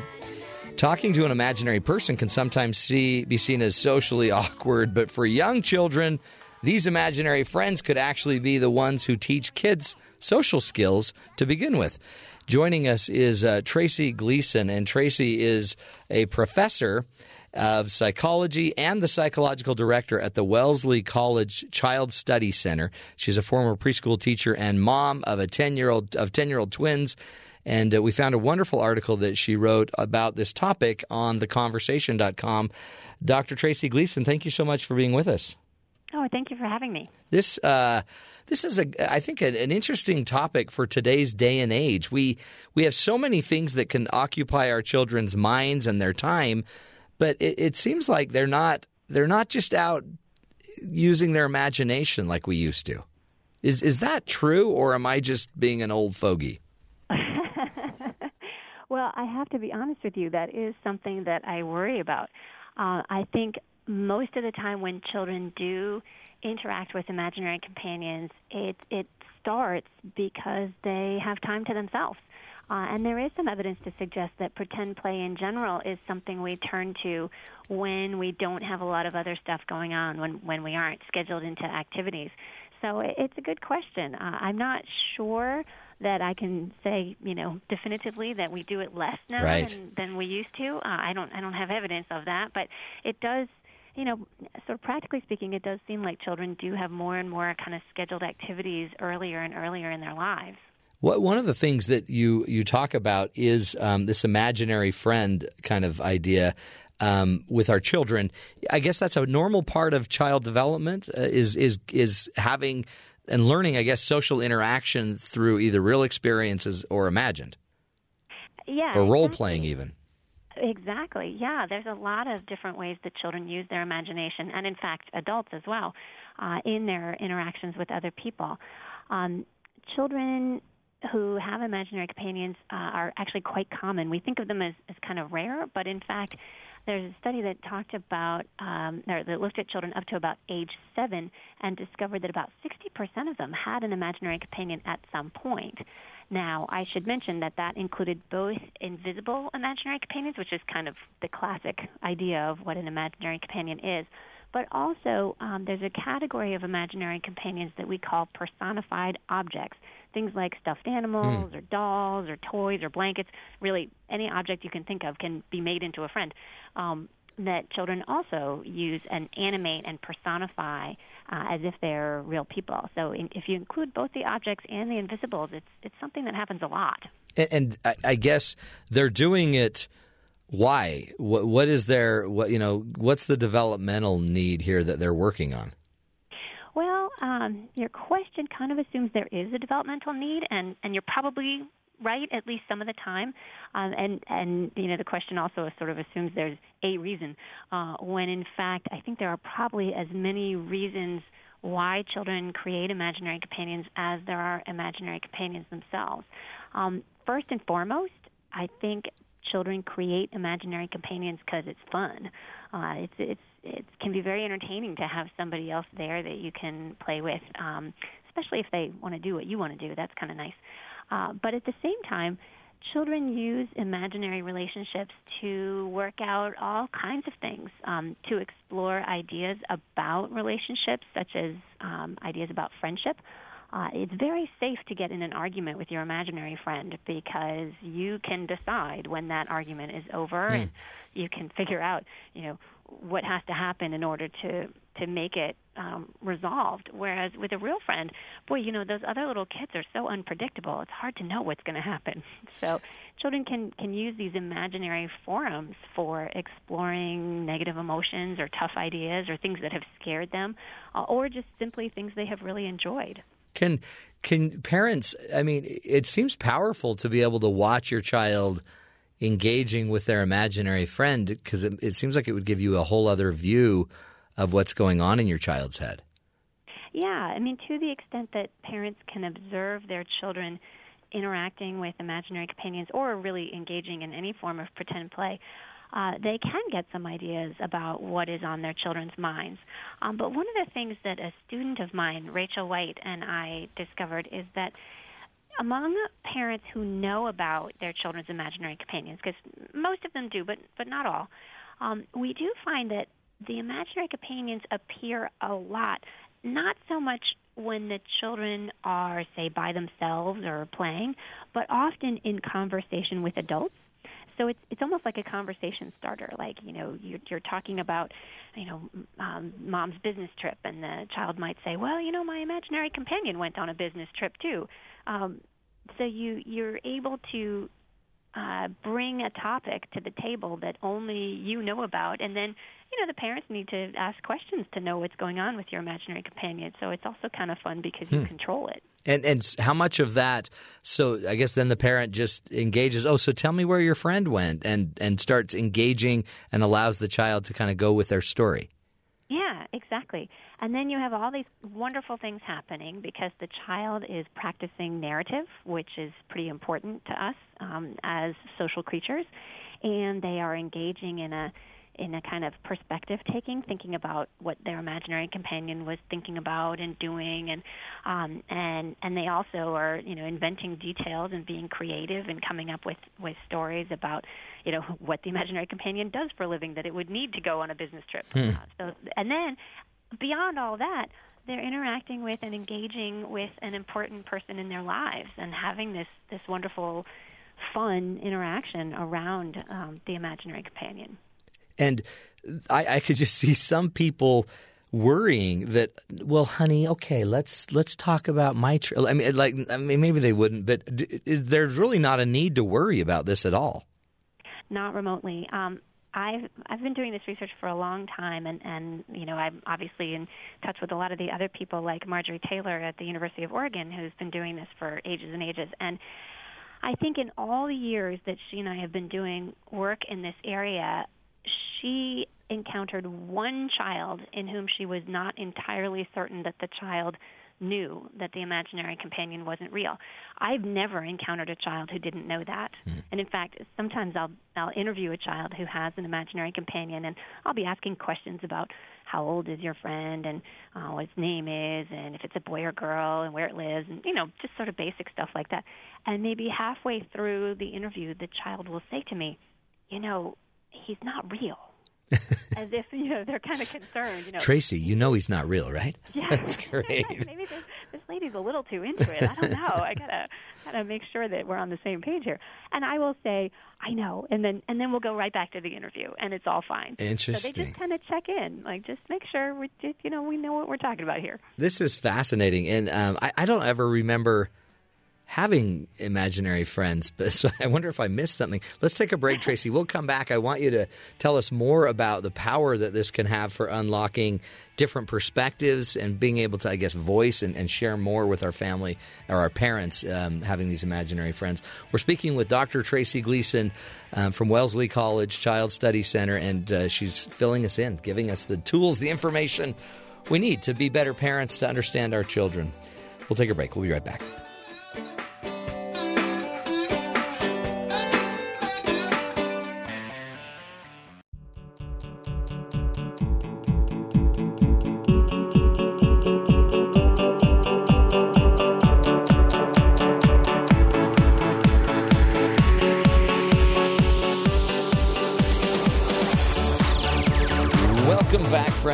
To the Matt Townsend Show. On the phone with us, Dr. Tracy Gleason, and she's talking to us about an article we found that she um, that she authored in the conversation. Why make believe play is important is an important part of childhood development, and we've been talking about these imaginary friends that the kids have. About sixty percent of uh, children, if it sounds like, will either have an imaginary friend or kind of a, um, a personified object, their teddy bear, something that they can, yeah, you know, use as a, a tool, I guess, in interacting with life, a safe space in a way. And Dr. Gleason, thank you again so much for being with us. Oh, sure thing. What um, so when it comes to the imaginary friends and uh, the imaginary friends or the uh, personified objects that our children play with, is I guess the idea is this this gives them a chance to have a voice. It gives them a safe uh, place because it seems confusing in a way because they have to deal with their personality, but also th- they have to make up the personality and the narrative for this imaginary thing. But when you also think about it, that's some serious learning. I mean, that's that's some major negotiating going on. Absolutely. Uh, in fact, that's I think one of the most fascinating aspects of this play. Uh, and not only are you keeping in mind who you are, your and who your imaginary companion is, but you are also inventing a relationship that exists between the two of you. And one of the things that we find is that some children invent relationships that are egalitarian, like friendships. Uh, and some children invent relationships that are more hierarchical, um, usually where they themselves are kind of like the parent and the imaginary companion is the child. But Hmm. you do find somewhere uh, the child is, is the child and the imaginary companion might be more of a kind of mentor or um, not necessarily a parent per se, but somebody with more power and competence than the child themselves. Um, so, you know, the fact that they are inventing these relationships and that they resemble different types of real relationships suggests that this is an area in which children can kind of explore what relationships are all about. And I guess uh, is there an age where we're we're thinking, okay, maybe it's time your imaginary friend stays home from work, or I mean, is there is there a point that this ends? I guess just naturally, or, or is some form of this still going on inside of each of us that helps us distinguish who we are from others, or Right. Uh, excellent question. I think that's that's probably something we need to do a lot more thinking about because it's true you don't find a lot of children who are say 10 or 15 or adults in the workplace who are you know say my imaginary companion went on a business trip um, that that isn't something that really occurs so much um, oh, it doesn't. It does in my world. Just so you know, I just have this one guy. I don't want to mention names. Well, but I, I'm not sure if it does happen, if that's necessarily a problem. Because, as I said, I mean, even the youngest children know they're not real, and that's usually the best signal that somebody is, you know, got it all together. Yeah. Um, so, uh, you know, even if your adult friend has an imaginary companion, but you know, will admit when pressured that that okay, this is something that I've made up. There's no reason why that can't still be a fun thing to do. What we find is that typically children stop talking about imaginary companions around the time that they start formal schooling, like maybe kindergarten, first grade, but you can still find them if you ask about them. And in fact, there's lots of evidence that children in middle childhood and even in adolescence have sometimes have imaginary companions, but they they have a slightly different form than the the ones from early childhood. Um, they they tend not to be talked about out loud, but maybe just thought about. Kind of, you know how little children often narrate what they're doing. They- Yeah. They talk a lot about the activities they're engaged in, and they just kind of do a little sing song thing maybe while they're playing. Um, when that kind of external um, voice or narrative disappears and becomes internal, that's around the same time that imaginary companions kind of disappear or stop getting talked about. But they might actually, you know, go underground and, and still be present in many children's lives. And as for adults, you know, we spend a lot of time thinking particularly about real people, but imagining conversations Mm-hmm. um, with Anticipate, yeah. Yeah, anticipating arguments, or you know, maybe you have great news to share, and you're thinking about how you might say it, or um, you know, the different ways that you could present it. Um, or you're you're anticipating a job interview, and, and maybe you've never met your interviewer, but you might imagine a conversation with this, you know, real person, but who's imaginary to you because you haven't met them yet, and you might imagine what they're going to ask you and what you're going to say in response. I think that's a lot of the same skills as we see children using in, with their imaginary companions in early childhood. Yeah, no. I, in fact, it's interesting to think of it that way because it- also seems like you have a huge advantage to have a big imagination. It, I mean, it, it it allows you to see so many other things going on. So, how do we, if we have a child uh, that maybe we're too worried is getting maybe too caught up in tech and and not being creative enough or not generating their own, you know, play or their own activities, are there things we could do to introduce more imaginative activity? Oh, that's a great question. Um, you know, there is a wide range of individual differences in how much children enjoy pretend play. Some kids would pretend from morning to night given the opportunity, and other kids really just aren't that into it. Um, and I don't think that's necessarily a problem. Um, I, I think having a, a a well functioning imagination is uh, really important. You know, we, we need to use it to do things like consider different options uh, if we're trying to make a decision, or to generate counterfactuals. You know, if I do A, you know, would B happen or C happen, or you know, what if I did B? Then you know, what would happen? Um, we use our imagination for that kind of work, so so it is important to um, to develop it. But pretend play isn't the only way that you can develop it, and in fact, in in many technical kinds of activities, um, there is a fair amount of creativity and imagination. So, you know, I'm not I'm not sure it's necessarily a problem if somebody isn't way into pretend play, um, but I think encouraging different ways of thinking about things and consideration of of stuff that is outside of the here and now uh, is the essence of the of the skill that we're trying to Yeah. develop here. It's, I one it, it, I love that idea that we know they're so different, but some of us get panicky because how come your children are all doing this and my child just sits there and bounces a ball?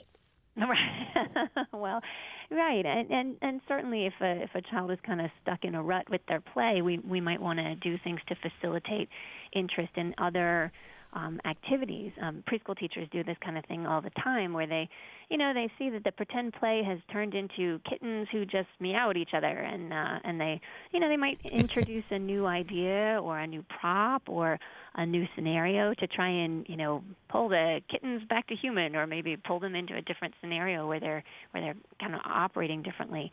Because children, you know, they do sometimes kind of get stuck into a little way of doing things, and and maybe need a little help to to pull themselves out. Um, but uh, you know, most of the time, children are following. Well, when they're allowed to, children are following their interests and uh, exploring um, lots of different aspects of various topics and materials, and and allowing opportunities for that, and providing an environment that opens up doors rather than leads you down a single path is probably the secret to to fostering this kind of thinking. Yeah. Well, Tracy, we appreciate you. Uh, keep up the great work there at uh, Wellesley College um, as the psychological director there. That's wonderful stuff. We appreciate you.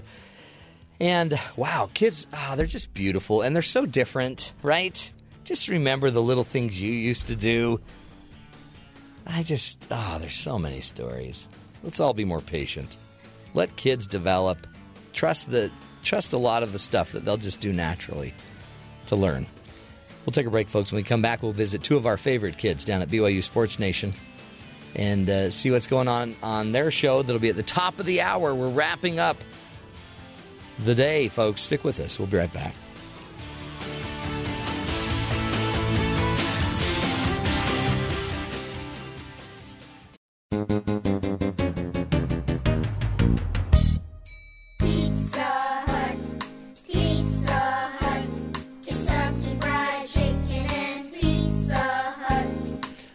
Welcome back, friends, to the Matt Townsend Show. A little anthem for us as we head down to visit our good buddies at BYU Sports Nation, Spencer and Jarom. Hello, gentlemen. Three of the greatest restaurants ever invented. Pizza Hut, KFC, McDonald's. This song keeps going. If we had the time, we could get to Burger King. We could get to um, Taco Bell, Mm-hmm. Aka Toxic Smell. Um, we could get all the way through all of the wonderful fast food restaurants. Any idea why we're doing this? No, but I'm reminded that in South Korea, Yes. Kentucky Fried Chicken and Pizza Hut are like nice restaurants. Oh, yeah. And expensive, right? Yes, Pizza Hut's so expensive, but it's amazing. It's Linens. the best. It's some of the best pizza I ever had. Well, I th- I think it's in contrast to what you were used to eating. It probably isn't. Yeah. Well, it's probably not as good. It's it's it just is because you hadn't you've been eating a lot of rice and squid. I don't well, know. I didn't eat a ton of squid. No. Perhaps, yes. Perhaps that factors into You it a little bit, but you go and you sit down at pizza. It is a nice sit down restaurant. It's like going to a steakhouse in Korea. it really? It's Yes. like Ruth's Chris Steakhouse, hundreds of dollars on pizza. You can spend on yourself like it's like 25 bucks to Mm. eat. Mm. And they take care of you. It's Oh. uh yeah, they they like That's good. handcraft the pizzas. Like it's it's interesting how different it is. Today, by the way, fast food day. Mm. Fast Every day is food. fast food day It- in America. America. It hit. It, White Castle was the first uh, that stepped into the scene in 1921. First fast fast food restaurant. There you go. Okay, I got a new one for you. You tell me if you'd be interested in this restaurant. If I told you that you could go to a restaurant where the whole theme of the restaurant are is about is focused on balls, and then um, you get like spaghetti balls, uh, you get pancake balls, you get uh, cheese balls, and then you could go to the basement and you and your top ten friends could go jump in the ball pit for adults and play in the ball pit all day. Would you take it up? Would you be interested? Probably not. I would. Sounds amazing. Jarom's like, sign me up. Sounds so fun. It's it's like uh, you know, it's one of those places that you take your kids. It seems like, but it's for adults. I personally don't want to get in a ball pit with adults. I do not want to do that. That's what I'm saying. I, I don't That want to do that. Seems weird. But Jarom, Well, I, Make is your it case. The size of a kid ball pit, or is it? An it's a, it's an adult size? ball pit. Yeah, Yeah, goes up yeah. to your chest. Yeah, baby. This sounds this sounds like that uh, construction park in Vegas, or whatever, where you can operate heavy machinery. Oh, see, now that would be cool. Like like an adult sandbox. You know Yeah. what I'm? That's awesome. if you could operate heavy machinery in a ball pit, I'd totally do it. now we're talking. now we talking. Best of both worlds. Yeah, and then but I'm afraid that some guy's going to bring a cheese ball down, and then cross infect the ball pit, and then all of a sudden somebody's going to walk away with E. coli. You know, hey, it happens. that's the parent in me. We got to stop worrying about this. You know, it just it just it McWorld. it could happen. Have you ever have you ever had your kids in the ball pit like at McDonald's, and then like the the, the kid with the runny nose comes in? You're like, time to go. Let's go up and at him, and you just rip them out. Go to the next ball pit.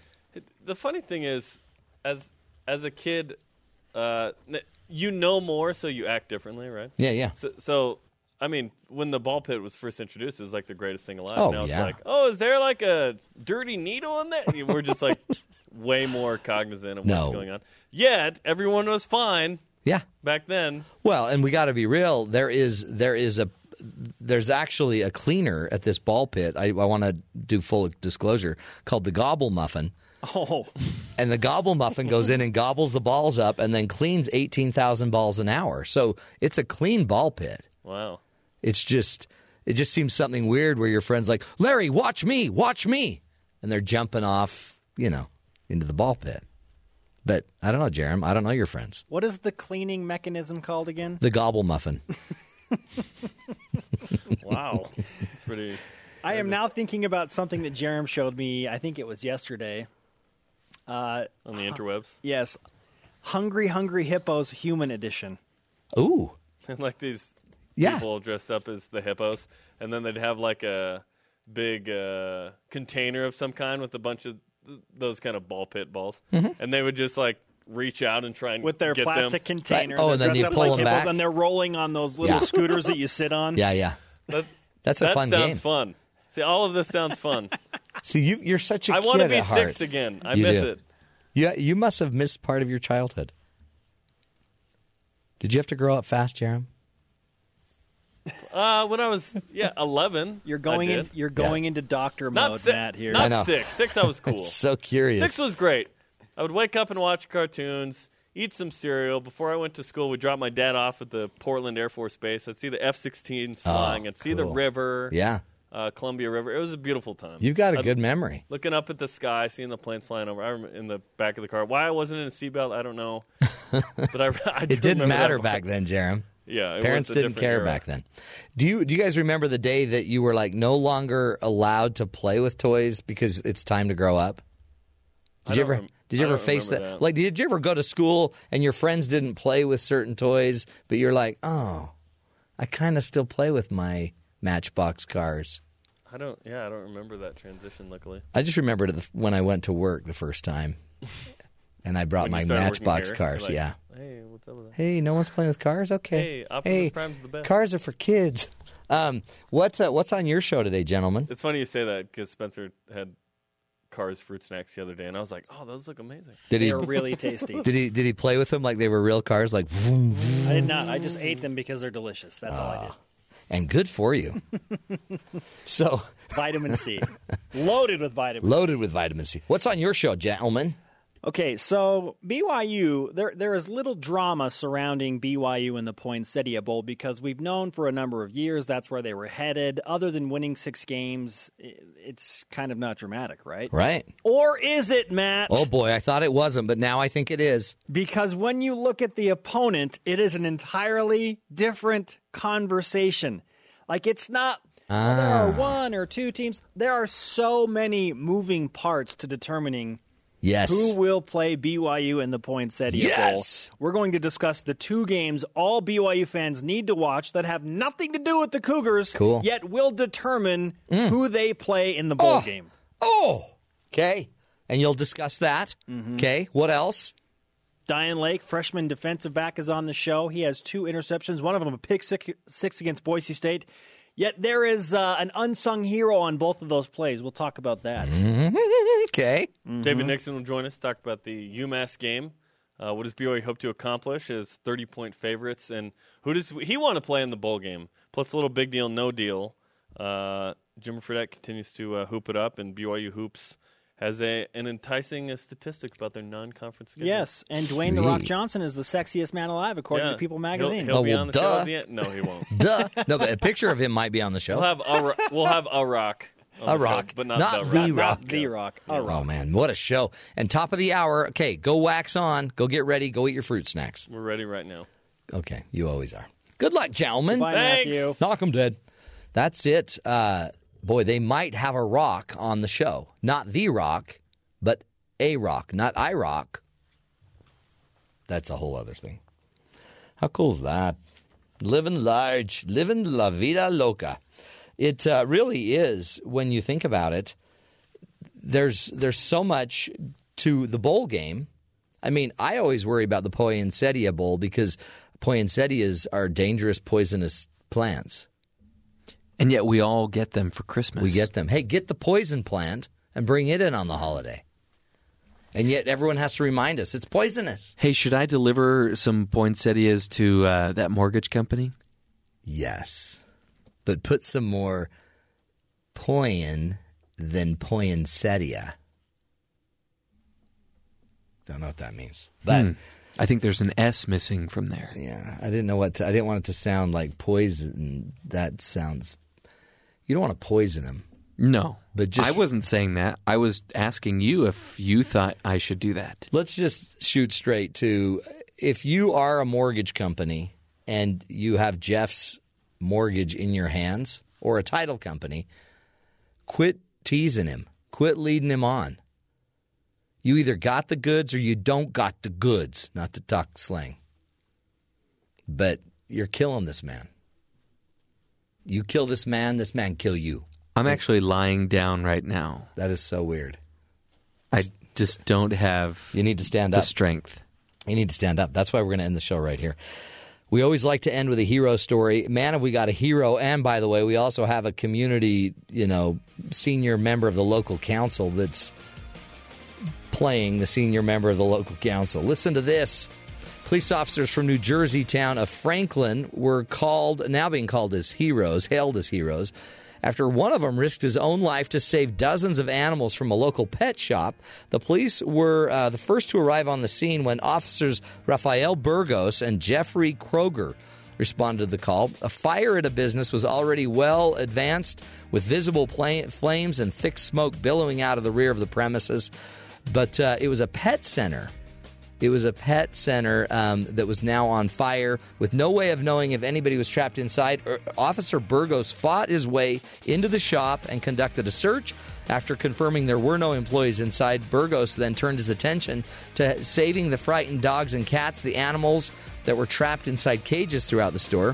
Thanks to his courage, he was able to save dozens of pets and a local veterinary hospital has accepted the survivors to treat the rest of them with smoke inhalation that they sustained during the fire. Burgos sustained smoke inhalation as well during his heroic rescue and was is reportedly recovering in the hospital. He's expected to make a full recovery, and uh, he saved lives of the animals. Um, and then a senior member of the local council got on social media and started to criticize the officer's actions. basically saying a police officer who decides to enter a hazardous situation without proper training, without proper equipment, is not a hero, he's a fool. He deliberately placed himself in a dangerous situation that was unnecessary.